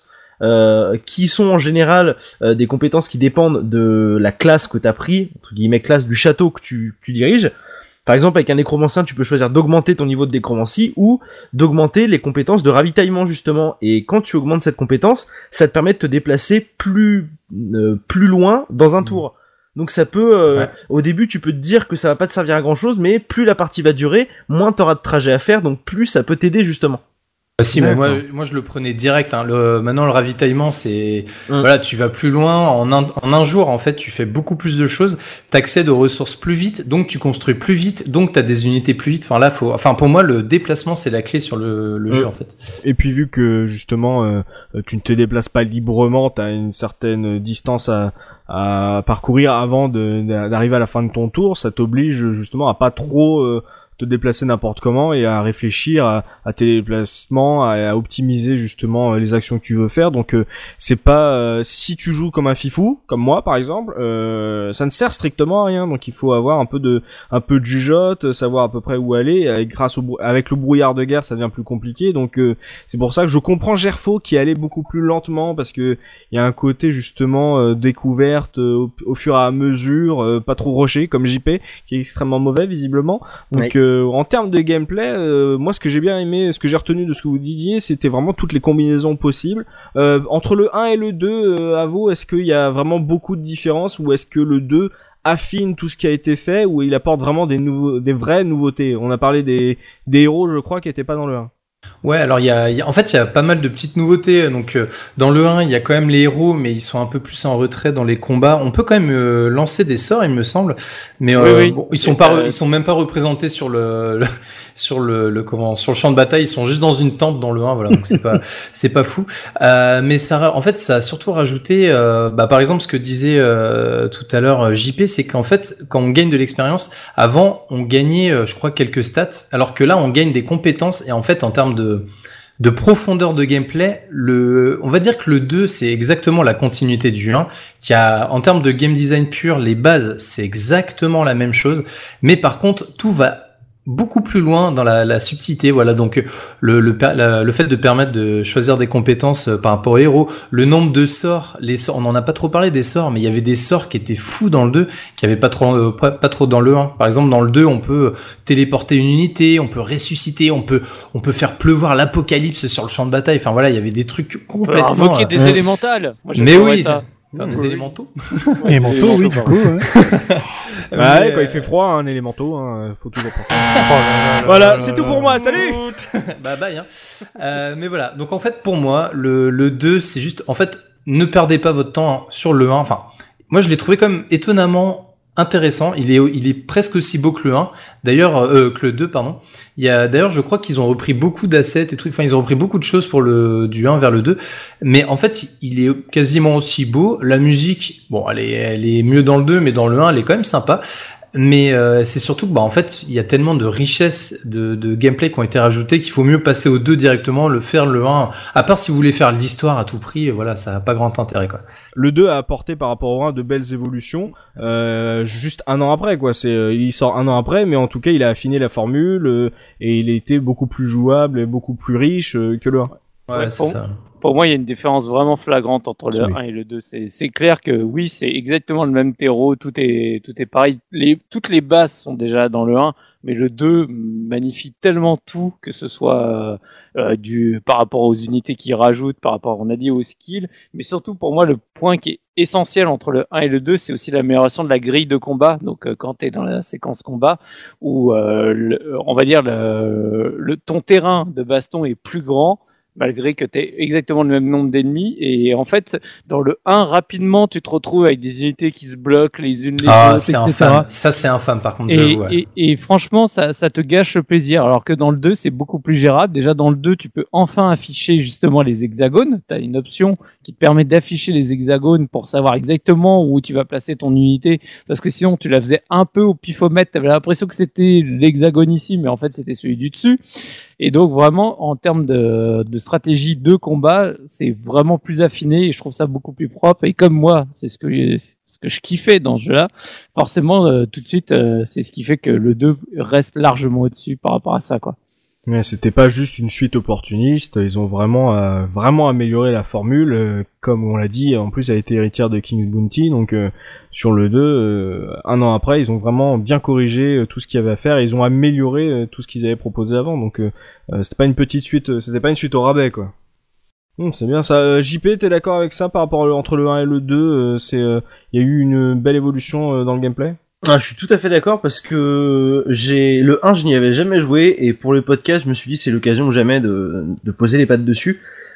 Et, euh, et effectivement, en fait, le, le premier, et c'est pas péjoratif, c'est clairement le brouillon du 2. C'est-à-dire que si le 2 était sorti tel quel, le jeu aurait été parfait et on se, enfin, je me serais demandé comment les mecs ont pu euh, pondre un truc pareil, euh, sortir tout ça de nulle part de leur chapeau, de, et waouh quoi. Et vraiment, vraiment, vraiment, euh, vraiment, ce jeu euh, magnifie tout ce qu'a fait le premier. Que ce soit, et on en parlera plus tard sur, sur l'esthétique, que ce soit pour les animations, que ce soit euh, pour le gameplay qui est, je trouve, beaucoup plus fluide que, que, dans, le, que dans le premier. On n'en a pas trop parlé, mais les déplacements sur la carte, je trouve qu'ils se font beaucoup plus facilement et les étapes d'animation sont bien mieux gérées dans le 2 que dans le premier. Et c'est Mhm. pareil, on y reviendra sur l'esthétique. Mais, euh, mais clairement, ouais, le, c'est un 1.1, 1.5, mais pas dans le sens péjoratif du terme. C'est pas, ils, c'est pas, euh, ils ont refait un jeu pour vendre, c'est ils ont refait un jeu pour magnifier leur formule et ça, c'est béton, ça marche vraiment du tonnerre. T'es d'accord avec ça, Gerfo C'est vraiment le, le coup du deuxième épisode qui corrige tous les petits défauts et qui apporte de nouvelles idées et qui est encore plus riche. euh, un truc qu'on a déjà vu, par exemple, quand on a fait Warcraft 1 et 2, etc. Ah, tout à fait, c'est typique des jeux d'époque qui, euh, bah, qui, au lieu de patcher un petit peu le, jeu, lui, apporte des vrais, des, vraies, nouveautés, quoi. C'est super. Euh, En plus, il y a des nouvelles classes. Enfin, moi, j'aime bien aussi. Le... On commence à, à construire le ce que sera le, le Might and Magic, le Heroes of Might and Magic à venir, hein, qui va être euh, le, pour moi le parfait, parce que le 3 pour moi c'est le, le meilleur. Et le 2 a ce, ce ce bon euh, côté encore euh, un peu plus vieux jeu, tu vois, je sais pas comment dire, mais pour moi c'est la bascule entre euh, entre les, les jeux euh, mi-90 et puis fin 90, et c'est c'est la bonne synthèse, un peu comme Baldur's Gate 2 synthétise la fin d'un type de RPG, tu vois. C'est Heroes 2, c'est le 4X, mais c'est- le 4X avant euh, la grosse montée des civilisations 2, 3, enfin voilà, c'est c'est la fin d'une époque, mais c'est un jeu qui est tellement bien, qui est tellement raffiné, tellement classe. Tu peux y jouer aujourd'hui, c'est c'est c'est c'est de la crème quoi. C'est ça- c'est super bon. Ça se passe euh, tout comme il faut, tout bien. T'es tranquille, tout posé. Tu peux faire ce que tu veux. Tu peux jouer à la JP, tu peux jouer à la Gerfo, tu peux jouer à la Soubi. Ça passe, tout passe. Ouais. Et c'est vraiment bien. Voilà. Ouais, une machine bien huilée et visiblement, euh, en tout cas, euh, JP lui a l'air totalement euh, hardcore fan de- du 2. Euh, Ah bah clairement. Ouais, clairement. non mais je- j'entends bien, on entend ton, ton enthousiasme sur celui-là, donc en termes de gameplay, euh, même moi pour l'avoir euh, testé comme ça euh, en préparant l'émission, pour essayer de savoir de quoi on avait parlé, puisque quand on me dit Heroes of Might and Magic, moi j'ai des vieux souvenirs de PSE qui me reviennent, donc je fais mais qu'est-ce qui leur passe par la tête? Et c'est et c'est vrai que encore aujourd'hui il est il est assez il est assez plaisant à jouer et euh, on s'y retrouve euh, et on s'y retrouve assez bien, ouais, donc euh, à vous entendre, ouais, une belle évolution en tout cas euh, par rapport à ce qu'avait proposé le premier. Euh, J'ai entendu JP euh, vanter les mérites esthétiques euh, du jeu, donc euh, on va faire un point justement sur cette esthétique avec Subi. Comment il s'en sort ce Heroes of Might and Magic? On a parlé de l'histoire qui était un cadre, ce que tu voulais y mettre. On a parlé du gameplay qui proposait plein de trucs et on a vu que vous y avez joué de manière différente. En termes d'esthétique, est-ce qu'on est à peu près dans le même registre ou est-ce que c'est quelque chose de plus marqué? Bah alors, ça dépend déjà duquel on parle. On va commencer par le 1, parce que euh, j'ai des avis très tranchés entre le 1 et 2, contrairement euh, peut-être à, à certains de mes collègues. Alors déjà, bon, si, pour revenir vraiment sur le, la technique du jeu, comme on l'a dit, euh, il y a déjà au moins trois visions différentes du jeu. C'est-à-dire que en gros, quand tu la vue sur la map, donc là, tu es avec ton petit bonhomme, et euh, tu as la vue sur l'en- l'ensemble du monde, c'est déjà une représentation bien particulière. Tu as la vue quand tu es dans ton château, où là justement tu vas avoir euh, tous tes bâtiments que tu vas construire au fur et à mesure, etc. Et puis après tu as la vue en combat. Et à chaque fois finalement ça te donne une représentation visuelle qui est assez différente. Donc c'est euh, important de Oui, oui. bien voir les, les différences entre les trois. Alors ce qu'il faut savoir c'est que en 95, donc c'est quand même un, un jeu tactique de, de fantasy. Euh, la fantasy, euh, je vais pas refaire tout un historique dessus, mais en gros tout ce qui est euh, illustration euh, de l'heroic fantasy à, à, à partir du milieu des années 70 et surtout les années 80, c'est l'explosion, c'est l'orgie euh, dans, dans tous les sens avec euh, des très grands illustrateurs. On est en plein justement dans, dans les délires de Seigneur des Anneaux, Donjons et Dragons. Il y a Cthulhu qui arrive, il y a Magic l'Assemblée qui commence à arriver aussi. Donc tout ça, c'est c'est des, des choses qui ont construit bah, tout, j'ai envie de dire les représentations visuelles qu'on peut avoir d'un univers heroic fantasy. Et en fait, pour moi, le 1, c'est ça a été un peu bizarre. Pour, pour être franc, en gros, Mhm. pour euh, la représentation des, notamment des unités en combat, c'est surtout le, le point qui est important, mais même le reste. En fait, c'est un jeu qui est extrêmement coloré. Alors ça, c'est euh, si t'aimes les couleurs, tu vas te faire plaisir. Et c'est surtout, en fait, c'est un, c'est un jeu qui est, euh, en gros, c'est tu combines la fantasy avec ce qu'on appelle le courant naïf. Euh, alors sou- sou- souvent, euh, les gens disent, ouais, ben voilà, ça, c'est un style naïf. En gros, pour se le représenter, si vous voyez pas, c'est c'est des choses qui sont donc très colorées, très en, en, en rondeur. Et Mhm. donc, tu te retrouves avec des unités, surtout dans le 1, je trouve, qui font très plastique. C'est très joué pour enfants. Tu vois, le, le, la fantaisie qui est présentée dans le jeu, c'est presque de la fantaisie enfantine, pas de la fantaisie euh, plus sérieuse, plus mature.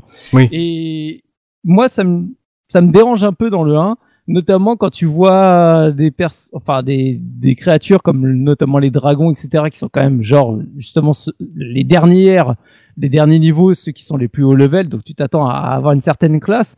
Et le dragon du 1, c'est quand même un espèce de Spyro euh, du, du monde des Teletubbies. euh, Qui, qui fait, tu vois, c'est c'est un dragon violet avec une gueule un, un, un peu bizarroïde. Et moi, ça me casse un peu le mythe. hein. Pour être franc, le, le, le 1, j'ai un peu de mal. euh, Alors, les sprites sont très très grands. Ils sont très impressionnants. euh, euh, pour l'époque, à mon avis, euh, les gens, ils ont dû halluciner pour ceux qui aiment les, les grands sprites. Mais je les trouve relativement moches. Ils sont très statiques. Alors les, les, notamment les humains, ils sont tous euh, raides comme des piquets et alors les bras bien le long du corps. attention, on, on bouge pas. Et donc pour moi, j'ai vraiment du mal sur le sur euh, l'esthétique du, euh, du du premier. hein. Vraiment, je trouve que euh, aujourd'hui ça ça a quand même méchamment vieilli. Il y a ce côté naïf, vraiment vraiment enfantin qui est euh, qui est assez dur à, à passer aujourd'hui. Par contre, je trouve que justement le 2, il y a un Mhm. vrai gap visuel où ils ont un peu rétréci la taille des sprites, mais c'est surtout sur la représentation des unités qui est beaucoup plus. euh, tu prends le dragon du 1, tu prends les trois dragons euh, qu'il y a dans le qu'il y a dans le 2, c'est le jour et la nuit. Tu prends le phoenix qui est un espèce de pff, de piou piou qui ressemble pas à grand chose dans le 1. euh, et- T'as presque envie de lui dire, euh, mon pauvre, je, je sais même pas comment tu voles au, au Phoenix qu'il y a dans le 2, le 2, il est magnifique, quoi. C'est un phénix, il est d'un rouge vif euh, avec une animation absolument superbe. Les griffons sont superbes dans le 2, donc il y a un vrai affinage de, au niveau des, des sprites, mais il y a surtout une représentation qui est beaucoup plus mature, tout Mhm. en gardant le côté hyper coloré. C'est surtout ce qui faisait la marque de Heroes of Might and Magic, euh, parce que c'est très dans l'esthétique, des, des jeux euh, bah, dont il est d'origine. C'est, on est à l'époque des Amiga, Atari ST, avec tous les dungeon crawlers, avec les Might and Magic et compagnie. Donc, euh, c'était des graphismes qui étaient très colorés. Ils gardent cet esprit très coloré, mais tout en, ayant un côté beaucoup plus sérieux et beaucoup moins enfant. Et c'est ce qui fait que pour moi, le 2 est vraiment le, est le top en termes de graphisme. Et je vais même aller plus loin. Pour moi, il est même le top par rapport à ce qui s'est passé après. Parce que pour être franc, euh, je, je vous le dis pour l'anecdote, quand j'ai lancé le 3 pour la première fois, le 3 est génial. Le 3, j'y ai passé encore plus d'heures que sur le 2. Mais la première réaction que j'ai eue quand j'ai lancé le 3, j'ai fait oh, Qu'est-ce qu'il est moche Ah mais je suis pareil. Non mais je te rejoins direct. C'est, je pense la même chose et encore aujourd'hui. Hein, donc euh, voilà. C'est parce que du coup, on a voulu aller plus loin. Le 3, c'est des représentations, euh, tu sais, à la, j'ai envie de dire, euh, à la silicone, euh, silicone graphique où tu avais le sprite qui est modélisé en 3D et puis on te le remet en forme de sprite à la, à la Donkey Kong Country.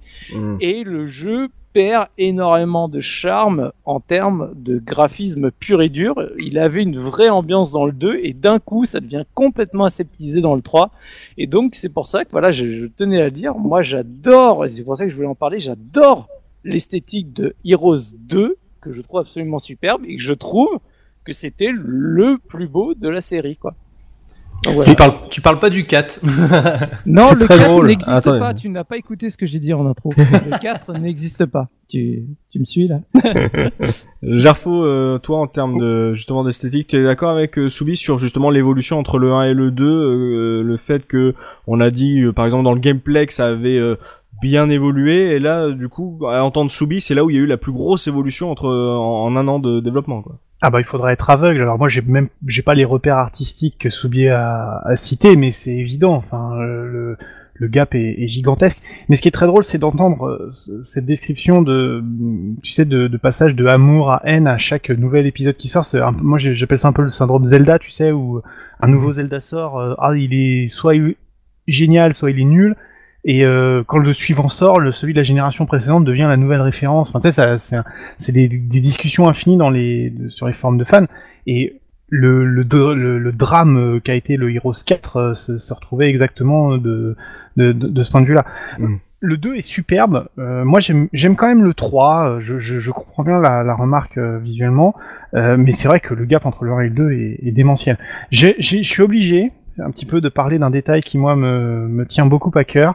Euh, Les proportions Merci, Alors, merci. Ah, je l'attendais, je l'attendais. Je, je savais maintenant, je me suis fait une petite réputation. Euh, les proportions sont absolument dégueulasses dans le premier, euh, parce qu'en fait, tous les artefacts qui traînent en dehors de la ville sont euh, dix fois trop grands pour les, les héros qui, qui, qui passent à côté. Et ils ont corrigé ça dans le 2. Et c'est génial, parce que du coup, l'univers est vachement plus crédible. Oui, je sais, avec des dragons, des griffons, etc. Mais Mhm. c'est c'est c'est un truc qui, est- qui, qui moi m'a frappé tout de suite et qui me qui me satisfait énormément. C'est que voilà, on on a des toujours des représentations d'armées qui sont euh, voilà euh, un peu étranges, une personne pour euh, pour 100 100 ou 150, mais les proportions, il y a, mm, voilà, c'est c'est un truc qui, qui saute tout de suite aux, tout de suite aux yeux. Moi, je pensais que tu allais dire que ça te choquait de voir un paysan qui était. En gros, le dragon était à peine une fois et demie plus grand que le, que le paysan, alors que franchement, un dragon, tu t'attends presque à ce qu'il fasse Mais dix il y a, fois sa mais il y a hauteur. mais il y a beaucoup d'abstractions dans ce jeu, enfin beaucoup plus que dans un Warcraft. C'est pour ça que dans Warcraft, pour moi, ça passe pas parce qu'on te représente des petites batailles. Là, on te sait de- d'entrée de jeu que tu, tu, tu diriges une armée qui est symbolisée. C'est voilà. on- Donc une carte de guerre quoi. Oui, c'est ça. C'est ouais. voilà. Dans Civilisation, ça me choque pas que l'unité soit gigantesque. Il y a beaucoup de choses à dire dans Civilisation sur des, des trucs qui- que je trouve improbables, mais mais ça me choque pas qu'on représente euh, une armée qui vit pendant mille ans, euh, qui traverse un continent. Enfin, tu vois, c'est c'est des conventions parce que c'est ce que veut représenter le jeu. Dans Heroes, c'est dans Heroes of Might Magic, c'est pareil. Mais par contre, le, le fait que la carte, euh, voilà, t'as une armée qui passe et puis il y a une armure qui est plus grosse qu'une armée de 4000 bonhommes, tu vois, c'est, Mhm. enfin, voilà, moi, moi, ça, moi, ça, ça me plaisait, ça me plaisait pas trop. Et question bête par rapport euh, le 2 par rapport euh, aux autres jeux PC 2D à peu près de ce style-là, c'était vraiment le, le haut du panier ou c'était une moyenne euh, classique? C'est la euh, fin de la 2D, début de la 3D, et tu préfères plutôt la fin de la 2D qui est arrivée à l'apogée de son, de son art plutôt que le début de la 3D qui a beaucoup, beaucoup de problèmes. Donc, euh, c'est pour ça que le jeu a bien vieilli. hein. C'est parce qu'il est, euh, il est mature euh, par rapport aux représentations esthétiques de son époque. Donc, euh, ouais, je- ça- pour ce qu'il veut représenter, de toute façon, le- dans le 4X, c'est pas ce que tu cherches. Je veux dire, euh, Mhm. le- le- voilà. il se trouve que le jeu est beau. C'est c'est bien. Il, est, il a un bon gameplay. Et en plus, il est, il est agréable à l'œil. Et puis moi, j'aime bien les couleurs. C'est c'est vrai que le- la remarque de dire euh, c'est très coloré, ça, ça cadre bien avec tous les monstres. Il y a des monstres verts, il y a des monstres jaunes, il y a des monstres noirs, rouges, gris, verts, bleus. Voilà, c'est c'est c'est varié, c'est c'est c'est plaisant. Hmm, Ouais. ouais. Euh, JP, toi, là du coup, tu dois me dire qu'est-ce qui t'a à ce point marqué euh, dans l'esthétique de de Heroes pour que ça t'ait euh, pour que tu nous le vendes à ce point? Bah, avant, pour commencer, je voudrais juste euh, revenir sur ce qu'avait dit Soubi euh, sur les sprites du premier. C'est- une des choses qui m'a choqué quand j'ai joué au premier. Les sprites sont énormes et je trouve que c'est pas un compliment. Ils sont beaucoup trop gros. Au premier combat que j'ai fait, j'avais l'impression que les deux tiers de mon écran étaient pris par des sprites et des sprites qui, je trouve, sont pas très jolis comparés à ceux du 2. Euh, ceux du 2 sont plus réduits et du coup, leurs défauts, en admettant qu'il y en ait, moi je là-dessus j'ai pas les sprites sous les yeux donc je me rends pas compte, mais leurs défauts sont moins importants alors que dans le premier, euh, il- le premier combat que j'ai fait contre les paysans, les paysans étaient vraiment laids. Alors que dans le 2, ils sont laids aussi, mais le problème n'est pas là. Mais dans le premier, on dirait des espèces de trolls avec une fourche, vraiment... euh, alors que c'est censé être des humains. Enfin, je- vraiment, le, le premier là-dessus m'a vraiment beaucoup déçu. Pour ce qui est de Ouais. l'esthétique, euh, effectivement, je serais un peu plus... Je serais entre, entre Avorpal et, et, et Soubi.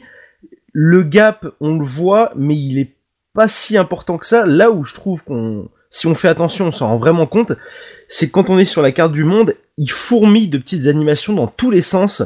Il suffit de s'arrêter, on parlait tout à l'heure de, de, l'herbe qui était magique parce qu'elle scintille, on voit des petites étoiles qui scintillent au loin, on se demande ce qui se passe. Tu vois une petite fontaine, tu vois l'eau qui s'écoule. Euh, quand, euh, quand on est en plein combat, si tu ne fais rien, chacune de tes unités a une petite animation d'attente. C'est-à-dire que, je sais pas, ton squelette, euh, il va euh, brandir son sabre ou ce genre de choses. Et c'est des choses qui sont extrêmement bienvenues et que moi j'avais pas retrouvé dans le premier. Donc ça, ça se joue dans des détails, mais qui qui sont presque manquants au premier, mais on peut pas lui reprocher puisque bah il était comme il était. Mais du coup ça, comme je disais tout à l'heure, ça magnifie pour moi le 2, ça le rend vraiment euh, vraiment presque presque parfait. Et pour terminer euh, très rapidement sur le 3, je, suis vraiment d'accord avec mes avec mes copains pour le coup. Quand j'ai joué au 3, j'ai pas compris. Je il, il a un côté trop organique à mon goût qui m'a rebuté dès le début le donc euh, la, la 3D euh, Silicon graphique tout ça. Ça m'a rebuté. Je me souviens des, des, des créatures euh, un peu de cauchemar euh, comme les wyverns et ce genre de choses que je trouvais atroces et presque effrayantes dans le 3 alors que dans dans le 2 et dans le premier même les créatures qui doivent être effrayantes comme les hydres ou les minotaures ou ce genre de choses sont effrayantes dans le féerique. Si tu si, je sais pas si c'est assez clair ce que je veux dire c'est à dire que c'est des créatures du mal ou des créatures mauvaises, mais qui ont un côté euh, fascinant parce que euh, le, jeu est tellement beau que ça les rend belles, alors que dans le 3, ça les rendait flippantes. Hmm, ouais, je vois, ouais. Donc euh, c'est vraiment la proposition du côté, comme l'a dit Soubi, Sprite euh, Silicon Graphic qui Mm. justement a- apporte un côté plus désagréable euh, que la, de la belle 2D euh, toute lisse. Ouais. Euh, J'avais en intro, j'ai dit que le jeu a eu, les deux jeux ont été portés euh, sur Game Boy Color. Est-ce que l'un d'entre vous euh, euh, l'avait testé euh, par rapport à ce que ça propose? Est-ce qu'on se rapproche, euh, euh, par exemple, de, de la représentation graphique euh, du 1 ou de King's Bounty? Comment ça se passe? Alors j'ai joué un petit peu, euh, j'ai joué un petit peu à la version Game Boy euh, du premier. Et euh, alors clairement euh, représentation graphique, on est largement en dessous de, du premier. Hein, euh, c'est de la Game Boy, faut pas trop en demander. Pour ce qui est du gameplay et de la façon de le faire, c'est clairement du King's Bounty. Je parle de la version Mega Drive parce que j'ai pas fait les autres versions. Mhm. Je sais pas du tout comment elle se joue, mais clairement c'est ça. C'est euh, on, on a, c'est pas réellement du tour par tour parce que les jours s'écoulent et on a un déplacement libre et on voit en bas un petit compteur avec des jours qui s'écoulent. Euh, ce qui te parlera peut-être vu que t'as fait la version euh, PS2 d'Heroes of Metal Magic. Enfin bref. Donc euh, c'est pas vraiment du Heroes of and Magic. Ça, ça en a le nom sur Game Boy, mais ça se rapproche plus de King's Bounty. D'accord, ouais, c'est pas du tout du tour par tour, quoi. Non, non, non, non, pas du tout. C'est de de ce que je me souviens, à part, à part les combats. Les combats là, par contre, ils ont laissé le, le tour par tour. Mais tout ce qui est exploration de la map, c'est du c'est du temps réel en fait. euh. Mm. Et euh, et les ennemis aussi à noter que euh, si je me trompe pas, comme ça se rapproche de King's Bounty, sur Mega Drive, quand tu croisais des créatures errantes, donc qui, ne- qui ne sont pas affiliées à un héros, elles te poursuivent. Ce qui n'est pas le cas sur sur Heroes of and Magic. Quand tu croises une créature, si tu décides de l'éviter, bah, tu la combats pas. Dans King's Bounty et dans les versions Game Boy, la créature, si tu rentres dans son champ de vision, elle te poursuit. D'accord, donc sur Game Boy, t'es une victime. C'est un peu ça. D'accord, bah, c'est ça. sympa, au moins, voilà, on est Tu vas te cacher dans ton château et tu ne fais plus rien. D'accord, ouais. Bon, en tout cas, si on résume bien euh, tout ce qu'on a pu dire, c'est que vraiment euh, euh, les deux sont encore jouables aujourd'hui, mais euh, le deuxième épisode apporte tellement euh, à la formule, que ça soit en termes euh, de gameplay, que ça soit euh, dans sa représentation. Puis bon, l'histoire, comme l'a dit Gerfo, ça reste un cas, donc c'est vrai que vous m'avez bien tenté de, de, de me plonger sérieusement dans le 2. Euh, pas forcément pour l'histoire, mais vraiment essayer de, comprendre un peu tous ces mécanismes, euh, toutes ces mécaniques, euh, vraiment la, profondeur du gameplay. Avant de passer à la revue de presse et savoir ce que la presse en pensait à l'époque, on va se faire une petite pause musicale, bah toujours avec toi, JP. Mais oui, la pause musicale. Euh, je vais vous parler des compositeurs évidemment de, de ces deux BO. Alors on a trois personnes qui ont bossé sur les deux premiers. On a Rob King qui a travaillé sur la série des Might and Magic dont parlait Avanpal tout à l'heure. On a Steve Bacca. Alors Steve Bacca c'est un garçon qui euh, donc j'ai pas trouvé grand chose sur euh, sur sa, sa biographie à, part les Heroes of Might and Magic il a il a pas fait grand chose ou alors ça m'a échappé. Et on a évidemment Paul Anthony Romero qui n'a aucun lien de parenté avec le fameux Romero qui lui a signé une très très grosse partie des bandes originales. Et comme on l'a dit tout au long du podcast entre le premier et le deuxième le premier est très bien mais sans être le jour et la nuit on sent que euh, ils ont appris à maîtriser les outils euh, pour faire de la musique sur PC entre temps parce que la différence s'entend vraiment vraiment beaucoup ça a été très compliqué pour moi sélectionner des morceaux parce que je trouve l'OST du 2 absolument formidable de bout en bout. Je crois qu'il n'y a rien à jeter, que ce soit les thèmes des combats, les thèmes des châteaux, les thèmes tout simples quand t'es dans la prairie, t'as une petite musique derrière avec le bruit d'un ruisseau et des oisillons. Il n'y a rien à acheter. Euh, je parle justement des oisillons aussi parce qu'il y a un gros gros travail sur l'ambiance sonore du jeu, tout ce qui est en dehors de la bande originale, euh, les bruitages, le, dans le jeu, le jeu fourmille de bruit comme il fourmille de petites animations dont je parlais tout à l'heure. Euh, si on reste à rien faire, on entend le bruit des oiseaux, on entend le bruit des cascades au loin, on entend euh, parfois le bruit des créatures aussi qui sont, euh, bah, je sais pas, dans le brouillard de guerre et qu'on ne voit pas forcément. Mm. Le travail sur toute l'ambiance sonore et la bande originale est absolument, pour moi, époustouflant. Ouais, t'as- comme tu le dis, animation et sound design, ça apporte vraiment de la vie à, cette carte. euh, donc euh, justement, là, c'est un vrai plus à noter. T'as raison. Et surtout pour l'époque, pour un, je trouve que la bande originale est aussi riche que l'univers dont elle est inspirée. C'est-à-dire que c'est comme disait Soubi, c'est inspiré de l'heroic fantasy à la Seigneur des Anneaux, ce genre de choses qui ont des univers très très riches. La bande originale pour moi est aussi riche que ça, c'est-à-dire que le travail qui a été abattu par ces trois ces trois garçons euh, pour l'époque, je trouve ça formidable. Aujourd'hui, on est habitué à avoir des bandes originales qui sont plutôt grandiloquentes. Je pense par exemple à Dark Souls ou à Skyrim, où on a des, des bandes originales qui sont vraiment euh, très lourdes, mais dans le sens où il y a, ça fourmille de, de morceaux dans tous les sens, des thèmes qui représentent tel personnage, des thèmes qui représentent telle ville. Mais euh, là, euh, Skyrim, c'est 2010, quoi. Là, on Mm. est en 1996. Donc euh, 20 ans plus tôt, faut se dire que le travail abattu est incroyable. Et donc pour ta pause. Donc pour la pause, comme je disais, j'ai eu beaucoup de mal à choisir. Je vous ai choisi euh, deux morceaux de la bande originale du 2 et un morceau du, du 1. Pour le 1, c'est un morceau qui s'appelle Conquer All, donc euh, Conquis les tous. Pour le 2, c'est euh, le thème du château du nécromancien, qui est euh, très très grandiloquent aussi pour le coup. Et pour le 3, c'est un thème de bataille. Je me suis dit que ça pouvait être sympa aussi de mettre les gens dans l'ambiance de ce qui se passe quand on est en bataille. Donc euh, voilà, ces trois thèmes. J'espère que, que ça représentera suffisamment le jeu pour mes, mes collègues ici présents. Ok, bon bah on va se replonger euh, dans l'ambiance musicale de ce Heroes of Might and Magic 1 et 2. On s'écoute ça et on se retrouve tout de suite après pour la revue de presse de Subiko.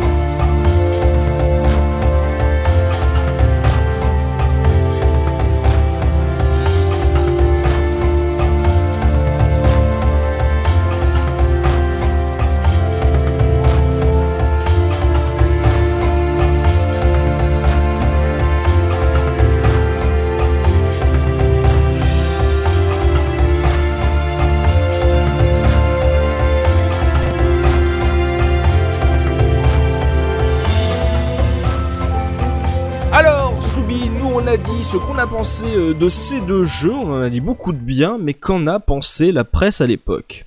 Eh ben, alors en fait, euh, déjà je vais commencer par vous donner les notes, euh, notamment euh, plus générales, parce que malheureusement j'ai que les tests de joystick et de génération 4 pour les deux jeux. Mais donc de manière globale, en fait, sur la boîte du jeu, euh, JP a retrouvé donc euh, bah, les notes qui étaient données à l'époque, parce que bah, ça faisait bien de mettre sur la boîte euh, du coup les, les notes que le jeu avait reçues. Et donc on Quand on avait des bonnes, quoi. voilà. Et ben justement, tu, tu, tu fais bien de dire ça. Euh, donc euh, pour Heroes 1, on se retrouve avec joystick à 89%, PC Team 89%, CD Media à 9 sur 10, euh, PC Loisirs 4 étoiles et on sait pas sur combien, mais on suppose, je suppose 5. Euh, donc c'est c'est des bonnes notes. Et euh, pareil après pour euh, pour le 2, on se retrouve euh, joystick est là 96%, PC Team 95%, PC Loisirs 5 étoiles, donc on voit vraiment que le 2 a pris un gap. Et mais bizarrement, justement, comme je disais, moi j'ai aussi les notes de Gen 4 et Gen 4 sont pas notées comme notes. Et bah c'est pas pour rien parce Hmm. qu'en fait, et bah quand j'ai lu les tests de joystick et quand j'ai lu les tests de Gen 4, et bah en fait t'as deux écoles. Et, et bah joystick c'est l'école de j'ai surkiffé Heroes, c'est trop génial. Et Gen 4 c'est l'école de mais qu'est-ce que c'est que cette merde? Non. et si. Et alors, pas dit aussi méchamment, mais pas loin. Alors, donc, euh, Heroes 1 a reçu 64%, donc, euh, parce qu'à l'époque, euh, Gen 4 était encore en pourcentage, et ce qui est vraiment pas élevé. Et après le 2, donc, test réalisé par Thierry Falcoz, il a eu 3 sur 6. Donc, je vais, re- je vais revenir un peu plus en détail, parce que, justement, il y a eu vraiment, bah, quelque chose qui est pas passé euh, chez Gen 4, euh, en tout cas pour les deux Heroes of Might and Magic. Alors, dès le dès l'introduction du, euh, du test, donc euh, pour le 1 chez Gen 4, autant vous prévenir tout de suite, nous étions quelques-uns à attendre avec fébrilité ce produit et ce fut une lutte âpre et sanglante pour finalement pas grand-chose. Ça commence direct, t'es- Carrément. Voilà, on en attendait à quelque chose d'énorme et finalement, bah, pff, et plus loin, pareil, bah, paragraphe suivant, euh, t'y arrives. hein. Dès, la présentation, le ton est donné, SVGA haute résolution et couleur criarde. Le style de décor est lui aussi assez particulier, avec des graphismes enfantins pour les personnages et, surtout lors des combats. La musique et les rares bruitages sont plus énervants qu'autre chose et le jeu en silence reste la solution la plus satisfaisante.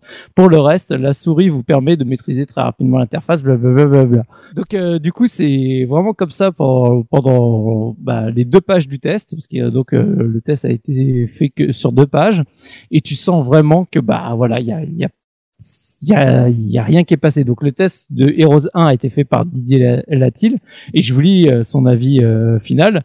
Résumons en un mot mon impression déception. Aimant bien les produits comme Warlords 2 ou Armor of the Gods, donc on n'en a pas du tout parlé, mais ce sont les jeux précédents du même studio basés sur le même style de gameplay qui sont entre King's Booty et justement euh, Heroes 1. J'espérais vraiment un jeu plus approfondi et plus intéressant, tout en restant amusant et agréable à jouer pendant les cinq premières heures. Heroes devient rapidement monotone contre l'ordinateur. Seule l'option deux joueurs lui permet de vraiment sauver les meubles. C'est vraiment dommage car l'interface est agréable les graphismes très kitsch, attachants. Un éditeur d'unités et de cartes aurait été une autre bonne idée. Et donc, euh, du coup, tu te retrouves donc avec les points positifs, négatifs. Points positifs, c'est jeu à deux et l'interface. Et en gros, en point négatif, euh, la répétitivité, la réalisation des ventes et pourquoi tant de retard Parce qu'il semblerait que le jeu ait été un peu euh, reculé au fur et à mesure. Donc vraiment, comme, comme je disais, c'est, ils soulignent que le jeu est accessible, mais tu as très peu de stratégies différentes pour eux et voilà, le graphisme, c'est, très très coloré. Euh, tu vois, tu as un des petits encadrés en, images où la légende, c'est comme vous pouvez le voir, c'est de l'arc-en-ciel vidéo, du rouge, du bleu, du vert, trois petits points. Hmm. Donc, euh, donc voilà, c'est pas passé chez Gen 4. Alors que au contraire, et bah euh, chez Joystick, euh, bah là ça a été, euh, tu sens l'orgie. Donc déjà le test est sur quatre pages. Il a un joystick euh, Megastar, que ce soit pour le 1, pour le 2, les deux l'ont eu. Alors Mhm. Le le début du test euh, sur les deux premières pages, c'est un petit test de l'excro, donc euh, je vous invite à, à aller le lire parce que donc c'est très dans l'ambiance du jeu. Euh, Aujourd'hui, euh, troisième jour du du mois de la mangouste de l'année de grâce euh, 632. Moi, Antoine, le héros, machin, blablabla, blablabla, je vous fais pas tout le truc. Mhm. Mais sur deux pages, donc euh, signé Yann Solo, nous avons un beau petit test de l'escroc, mais très sympathique à lire. Et donc après, il rentre vraiment dans le détail. Il raconte bah, ce que le jeu a justement euh, repris de ses prédécesseurs, parce que certes, nous, on en a assez peu parlé. On a parlé de King's Booty, mais mine de rien, euh, Heroes euh, s'appuie quand même sur des bases où à l'époque il y a eu pas mal de jeux qui l'ont précédé. On a les Warlords, euh, les Warlands justement avant. On a le Armor of the Gods, mais il y a aussi le Master of Magic euh, qui, est, qui était aussi sorti quelques temps avant. Et, et, Heroes reprend un peu des éléments de chacun de ces jeux. Et justement dans, ces, dans ce test-là, il revient un peu en détail bah, sur ces différents éléments qui ont été euh, pris par-ci par-là et en quoi lui il trouve que c'est vraiment intéressant. Et donc euh, on sent vraiment le, le gars qui a, qui a aimé ça, même justement dans ses graphismes naïfs. Il le dit, c'est naïf, désuet, mignon, mais peu importe, ce genre de dessin convient parfaitement à un jeu de stratégie. Donc il a vraiment aimé. Et du coup, on se retrouve donc avec euh, les points positifs et négatifs sur le jeu bah c'est tout simple. C'est en gros, c'est c'est génial, c'est beau, les combats, la durée de vie et en point négatif, c'est du tout bon, rien que du bon. Voilà. Ah ouais, ça fait vraiment deux, deux sons de cloche différents là. Hein. C'est vraiment complètement différent. Tu vois vraiment, il y en a un qui a surkiffé et qui limite tu sens que dans la note il, il s'est retenu. Tu vois, il, savait que s'il mettait trop, à mon avis, il allait se faire euh, bâcher. Donc il a mis un 89, il a mis juste en dessous des 90, mais tu sens vraiment qu'il a adoré. Et de l'autre côté, ils ont pas aimé du tout. Et ça se retrouve exactement dans la suite. J'ai commencé la suite justement avec euh, le test de joystick parce que c'est de nouveau euh, Yann Solo qui l'a testé. Et donc c'est très marrant parce que voilà, ça commence et j'ai joué à Heroes 1 pendant six mois. Je ne pensais pas que la suite me plairait autant. Si en plus vous découvrez le monde du jeu vidéo, Heroes 2 ne saurait être un meilleur initiateur. Et donc hop, de nouveau, rebelote un test sur quatre pages il va te redécrire vraiment très bien euh, là-dessus. Il te met tous les détails de comment ça fonctionne, Heroes of Might and Magic, machin et compagnie. Le, test est vraiment très complet mmh. et tu sens vraiment de nouveau que voilà, c'est il a kiffé. Et un point qui est important parce qu'il le souligne, il l'avait déjà souligné au, cran d'avant et là il en, il en remet une couche et j'en avais déjà parlé à l'époque de, de Ocarina of Time, c'est l'impact de l'accessibilité d'un jeu justement pour pour initier les gens. Et vraiment, il insiste dessus sur le fait que bah, ce jeu-là, il est hyper accessible tout en étant difficile. C'est-à-dire que vraiment, tu comprends très vite tout ce qu'il faut faire, mais le jeu est hardcore. Et il trouve que c'est génial pour initier les joueurs par rapport à tous les jeux qui sont sortis précédemment ou autres. Il est vraiment très bon par rapport à ça. Et c'est, je suis totalement d'accord avec lui. C'est ce qui t'est arrivé en plus. C'est ce qui m'est arrivé. C'est ce qui, je pense, est arrivé à plein de joueurs parce qu'il faut pas se leurrer. Si aujourd'hui cette licence existe encore, c'est pas pour rien. Et si les, toutes les autres qui sont arrivées avant elle, justement, sur lequel lui, il a fait un peu le, il a pioché par-ci par-là pour euh, pour pour faire son, sa, sa, propre existence, mais en beaucoup plus simplifié. Bah malheureusement, euh, les Warlands, euh, les Master of Magic, bah il y a plus grand monde qui, qui les connaît, il y a plus de jeux de ces sens-là qui sortent, et c'est Heroes qui tient encore la, la part belle à ce genre de jeu quoi. C'est vrai. Et donc il y a une justement dans ce test, je trouve qu'il y a une petite pique que j'ai trouvé excellente. C'est en gros, il te dit euh, je, vous, je, vous, relis le, le passage en lui-même. Euh, L'ergonomie diabolique qui règne de Heroes 2 le met à la portée de tous les joueurs, y compris les débutants. Paradoxalement, certains routards du JV sont peut-être passés à côté de ce chef-d'œuvre, son apparente facilité cache pourtant une grande profondeur. Ah, il balance un pic euh, aux collègues, quoi. Ah, J'ai trouvé ça énorme, et parce que tu, vu que tous les autres tests euh, même de Heroes 1 sont plutôt bons, même si on n'a pas pu les lire parce qu'on n'y a pas accès, mais ça se voit dans les notes. Tu sens vraiment que c'est presque le pic au concurrent de vraiment de l'époque qui a qui a dit qu'il n'avait pas aimé le jeu qui tu sens que la rédaction euh, donc euh, opposée euh, à Lultes et c'est le gars qui a surkiffé le jeu ça n'a pas dû lui plaire. Et donc hop je t'en je t'en je t'en mets une petite. Et j'ai trouvé ça très très rigolo. Et donc on finit le test. Donc là cette fois-ci on n'est plus à 89 mais on est à 96% d'intérêt pour le 2 et comme je disais les plus et les moins bah c'est un jeu de conquête qui détend euh, le nouveau système de magie qui est bien plus intéressant, les caractéristiques secondaires des héros qui étoffent encore les aspects jeux de rôle, une avalanche de nouveaux sorts, artefacts, euh, lieux spéciaux, graphismes, trois petits points, les musiques et les bruitages, l'éditeur de scénario, et en point négatif, j'ai beau chercher, je ne vois pas. De nouveau, Là, là-dessus, bon, il, il fait quand même le fanboy parce que des défauts, il y en a quand même pas mal hein, dans le jeu, faut pas se leurrer. Mais en tout cas, il a pas envie de les voir. Et de nouveau, bah, on retourne chez Joystick. Et là, chez Joystick, cette fois-ci, c'est donc, euh, comme je disais, Thierry Falcos qui l'a testé.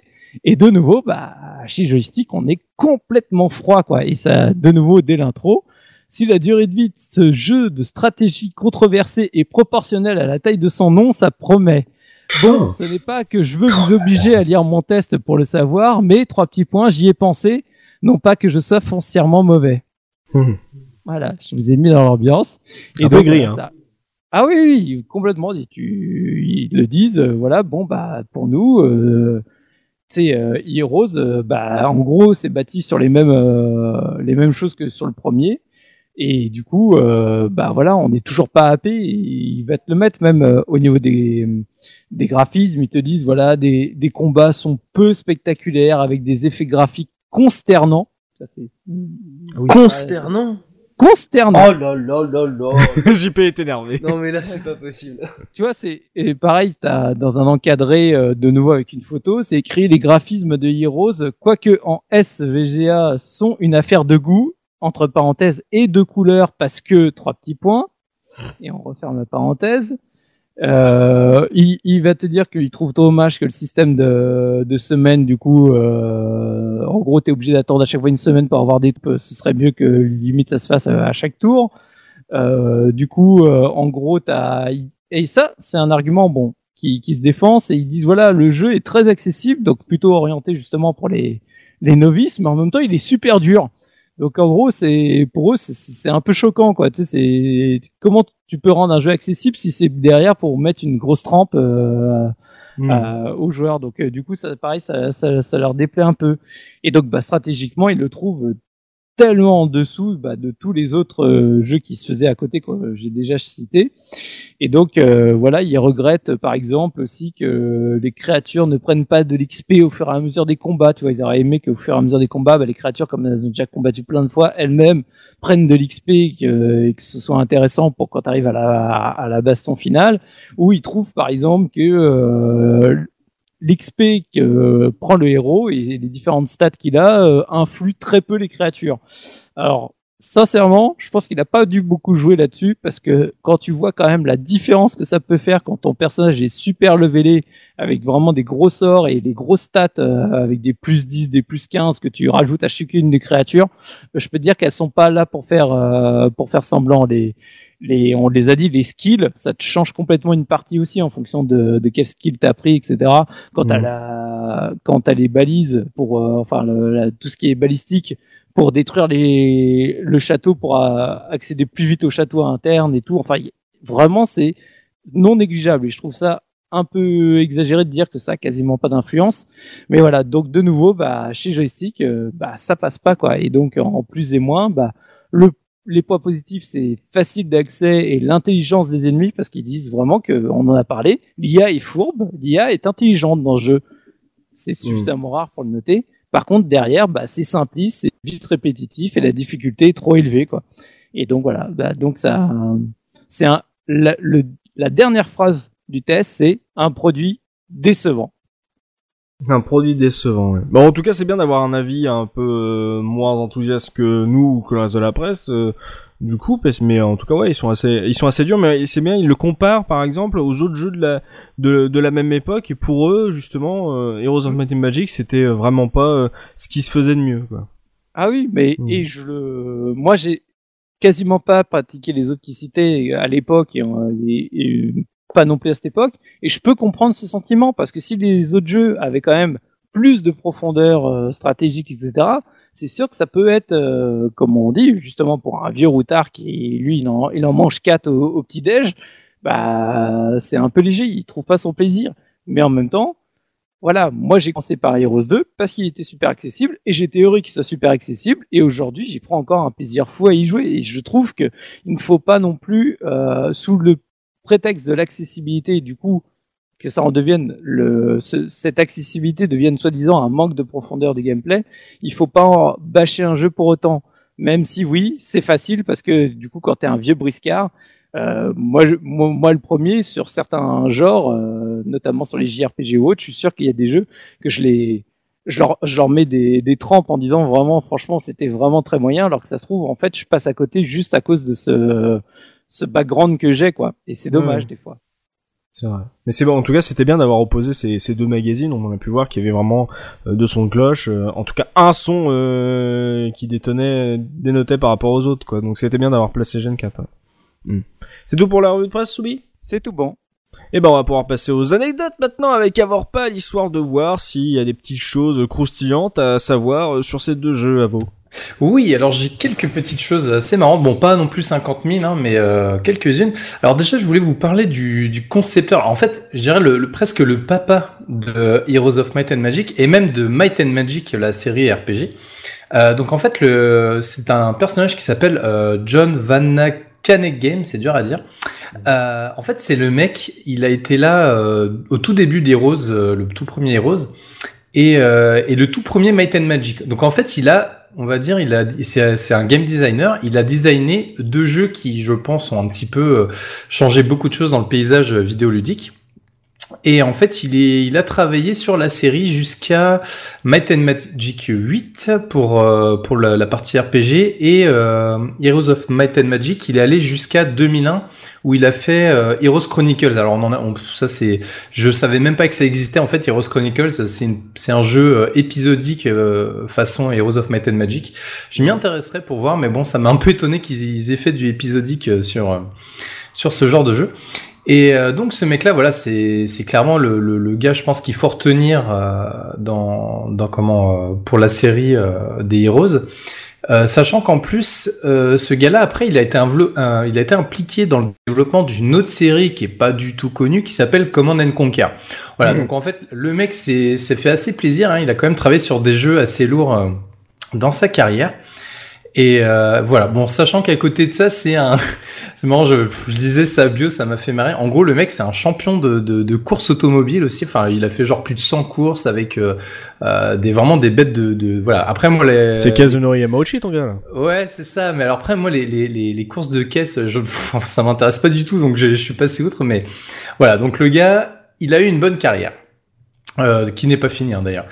Euh, sinon, bah, pour parler d'un autre personnage qui a été euh, présent sur Heroes 2, c'est euh, bah, Paul Romero, dont nous parlait JP tout à l'heure, donc qui est le, un des compositeurs de la musique. Et c'est quelqu'un de très intéressant parce qu'en fait, c'est un enfant prodige, comme on dit. C'est-à-dire qu'en fait, à, à l'âge de 9 ans, il jouait déjà des petites pièces de classique au piano, comme du Mozart par exemple. Voilà. Donc euh, c'est quand même quelqu'un d'assez vénère hein, dans la vie. À 11 ans, il a fait sa première compo au piano. Euh, et à non à 11 ans pardon il était déjà il jouait déjà en orchestre symphonique. Et à 13 ans il était il a fait sa première compo. Voilà moi à 13 ans euh, clairement je jouais encore avec mes Playmobil. Euh, voilà donc on n'a pas eu la même vie hein, c'est Euh, clair à 13 quand même. euh, j'ai- joué, très tardivement. Non, c'était plus les Lego, j'avoue. Mais euh, en tout cas, tu. Non, non, mais voilà, pour dire que le gars, il était, il est assez vénère. hein. Euh, voilà, donc ça, c'est un peu pour les protagonistes développeurs, les petites anecdotes.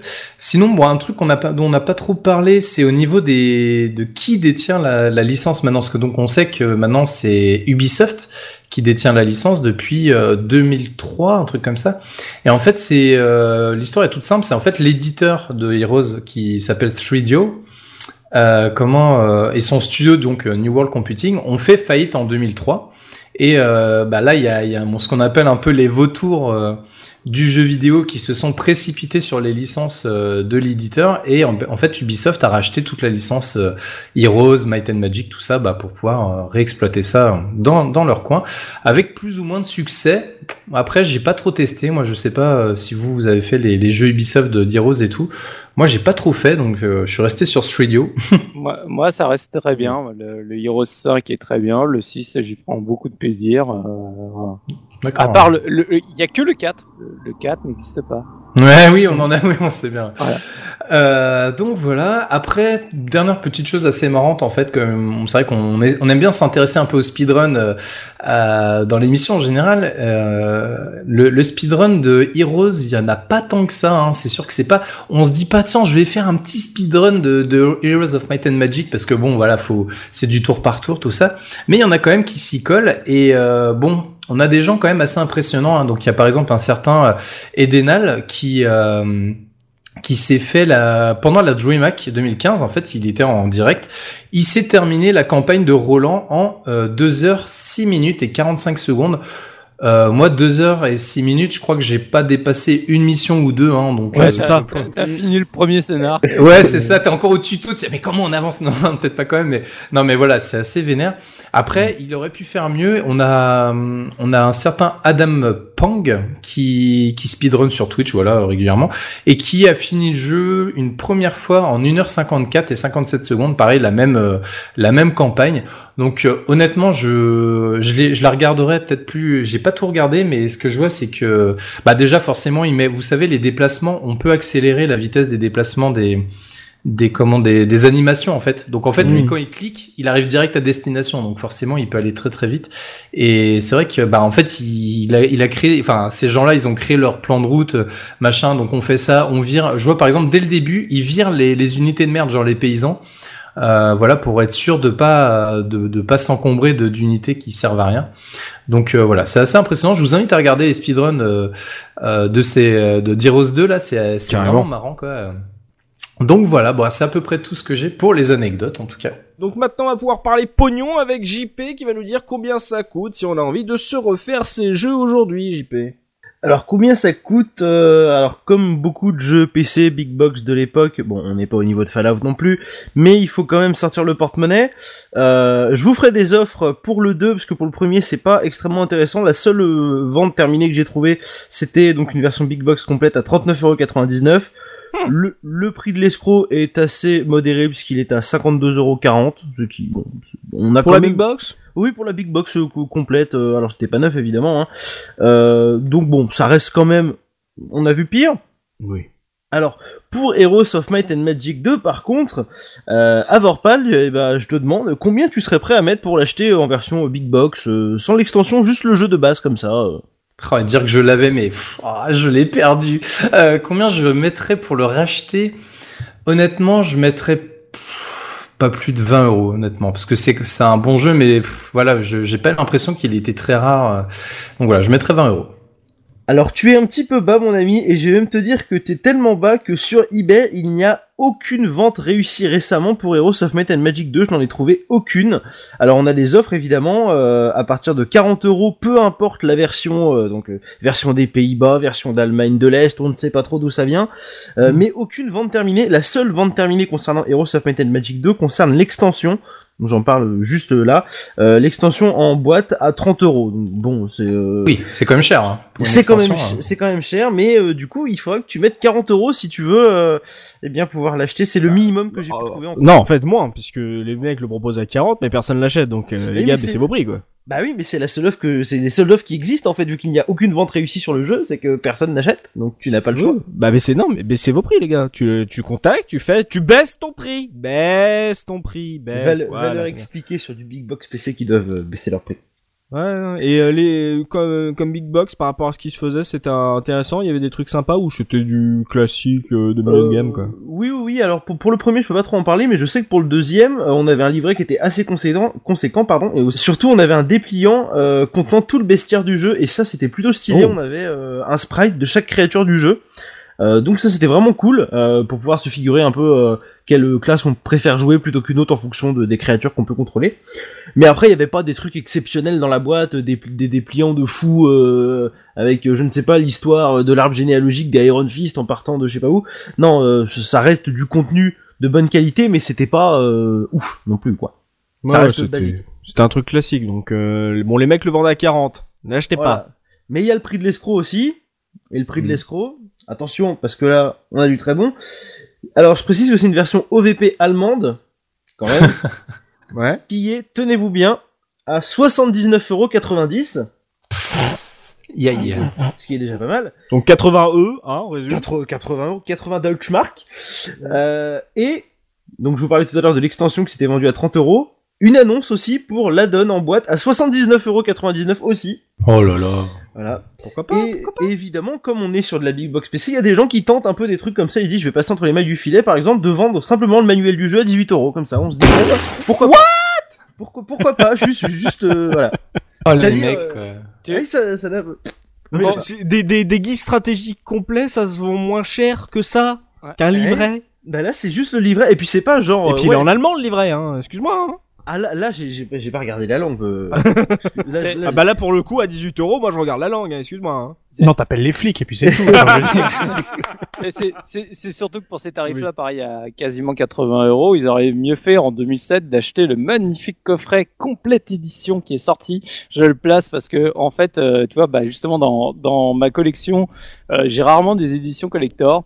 Et il faut savoir bah, que, en gros, Ubisoft, euh, au moment de la sortie de la dernière extension du 5, ils ont sorti donc cette euh, édition, qu'ils appellent la complète édition, qu'ils ont mis en vente à 80 euros, qui était une magnifique big box, euh, du coup tout en blanc avec des dorures euh, à chaud, donc qui représentait le l'espèce de de- des Heroes. Ouais. Et il faut savoir qu'en fait, bah, j'ai été longtemps tiraillé sur je la prends, je la prends pas. En gros, j'allais quasiment à la Fnac à peu près. Euh, Allez, peut-être euh, à l'époque, comme j'étais à la, à la fac, j'y allais euh, au moins une ou deux fois par semaine. Mhm. Et à chaque fois, je voyais la, la collector, je disais, oh non, oh, j'ai pas les moyens et tout, je suis juste un jeune étudiant, je peux pas l'acheter encore. Hop, je, re- je repartais. Puis au fur et à mesure, je voyais que les éditions collector diminuaient, tu sais, il y en avait de moins en moins.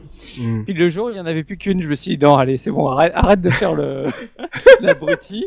Je, je l'ai pris, je, euh, je suis parti avec, et du coup, bah, c'est vraiment une des pièces que j'adore dans ma collection parce que je trouve cette boîte absolument magnifique. Et euh, bah, c'était une très belle édition collector parce qu'à l'époque, tu avais l'intégralité des jeux. Euh, jusqu'au donc au 5 et les deux add-ons avec un magnifique artbook du du de Heroes 5 etc donc voilà c'était une super belle édition et finalement pour 80 euros bah c'est pas si cher que ça par rapport à certains collecteurs qui sortent aujourd'hui. T'as acheté le 4 par contre euh, Oui, j'ai acheté le 4 par défaut, il était dedans, j'avais pas le choix, mais j'ai essayé de cramer le CD sur lequel il était. Mais ça veut dire que euh, Ubisoft peut rééditer euh, les premiers jeux. Ah ouais, bah, ils ont tous les droits maintenant. hein. C'est eux qui, en fait, les jeux que t'achètes sur euh, GOG et sur euh, ou sur euh, Steam. Bah euh, c'est pas le Uplay? Euh, Je suis pas sûr qu'il soit sur Steam. Non, il est pas sur Steam, mais en tout cas, ils sont sur GOG et en fait, c'est Ubisoft qui exploite. Et même d'ailleurs, je sais pas si vous avez entendu parler de ça, du à un moment donné, il y avait une petite escroquerie de la part de Ubisoft. En fait, ils avaient euh, proposé une réédition du 3 en version. HD, tout ça. Et en fait, euh, au moment du en fait, ils ont fait de la downgrade de l'ancien épisode. En gros, c'est-à-dire qu'ils ont, quand ils ont présenté le, l'amélioration entre la l'ancienne version et la nouvelle version, ils ont dit, regardez comment c'était moche avant et regardez comment c'est aujourd'hui. Alors qu'en fait, ils ont juste flouté et pixelisé l'ancienne version pour dire que c'était bien moche et ils ont, euh, voilà, pour faire la comparaison. Ouais, je me Voilà. rappelle. Ouais, ouais, je me rappelle. C'était assez, euh, bon. Ubisoft. À noter mais- aussi pour, terminer juste euh, sur l'Argus que l'édition dont, dont parle Soubi, si je me trompe pas, c'est la seule édition physique qui vous permettra de jouer aux deux premiers parce que les éditions euh, comme bah, comme beaucoup de jeux de vieux jeux PC en big box, euh, le CD ne tourne plus dans les lecteurs, c'est-à-dire que c'est même pas possible d'essayer de le launcher euh, en bidouillant le truc, le CD ne tourne pas dans les ordi euh, récents. Donc euh, vous pouvez l'acheter pour la collectionnite mais euh, à moins de trouver la version euh, collector que Soubia, vous pourrez rien en faire sinon. Alors, on a un vieux ouais. PC des années 90. Ou alors si t'as une vieille machine chez toi qui tourne sous Windows 95, mais ça. Oui, oui, bah comme Soubi, hein, mais euh, mais du coup, euh, si ça tourne plus sur un PC récent, ça fait cher le carton, hein, les 80 E euh, pour une big box, hein. Ouais, mais comme ça tu peux afficher le poster du bestiaire chez toi et tu peux dire aux gens ça m'a coûté 80 euros. Ouais, ouais, ouais, euh, non mais on a la classe ou on ne l'a pas, hein, tu as raison, Exactement. JP.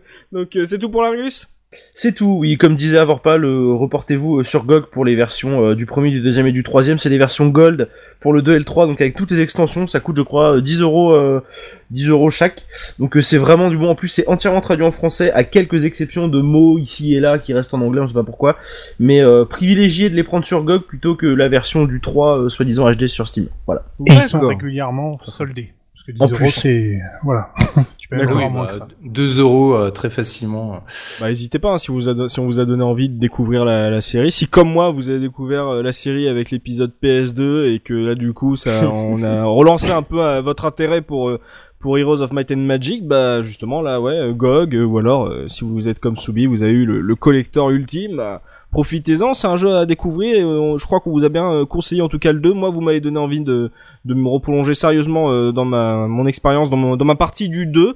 Bon bah messieurs, c'est là-dessus que va se terminer euh, ce podcast consacré aux deux premiers épisodes de Heroes of Might and Magic. Mais vous pouvez euh, bien sûr poursuivre la discussion avec nous dans les commentaires sur la case rétro.fr. On vous y attend. Merci de nous avoir suivis. On espère qu'on vous a fait passer un bon moment en notre compagnie, qu'on aura su faire ressurgir de vieux souvenirs chez vous, ou comme j'ai dit, donner envie de vous faire une petite partie, de découvrir ce jeu. Merci Bécazer pour avoir animé ce podcast. Nous on se donne rendez-vous dans 15 jours pour un nouveau podcast de la case rétro. Euh, D'ici là, n'hésitez pas à vous abonner à notre chaîne iTunes pour ne pas rater nos prochaines émissions. Et puis si vous avez apprécié euh, ce podcast, n'hésitez pas à nous laisser euh, quelques étoiles pour le soutenir. Et d'ici là, n'oubliez pas notre slogan, le rétro gaming est l'avenir des consoles next-gen. Salut salut Salut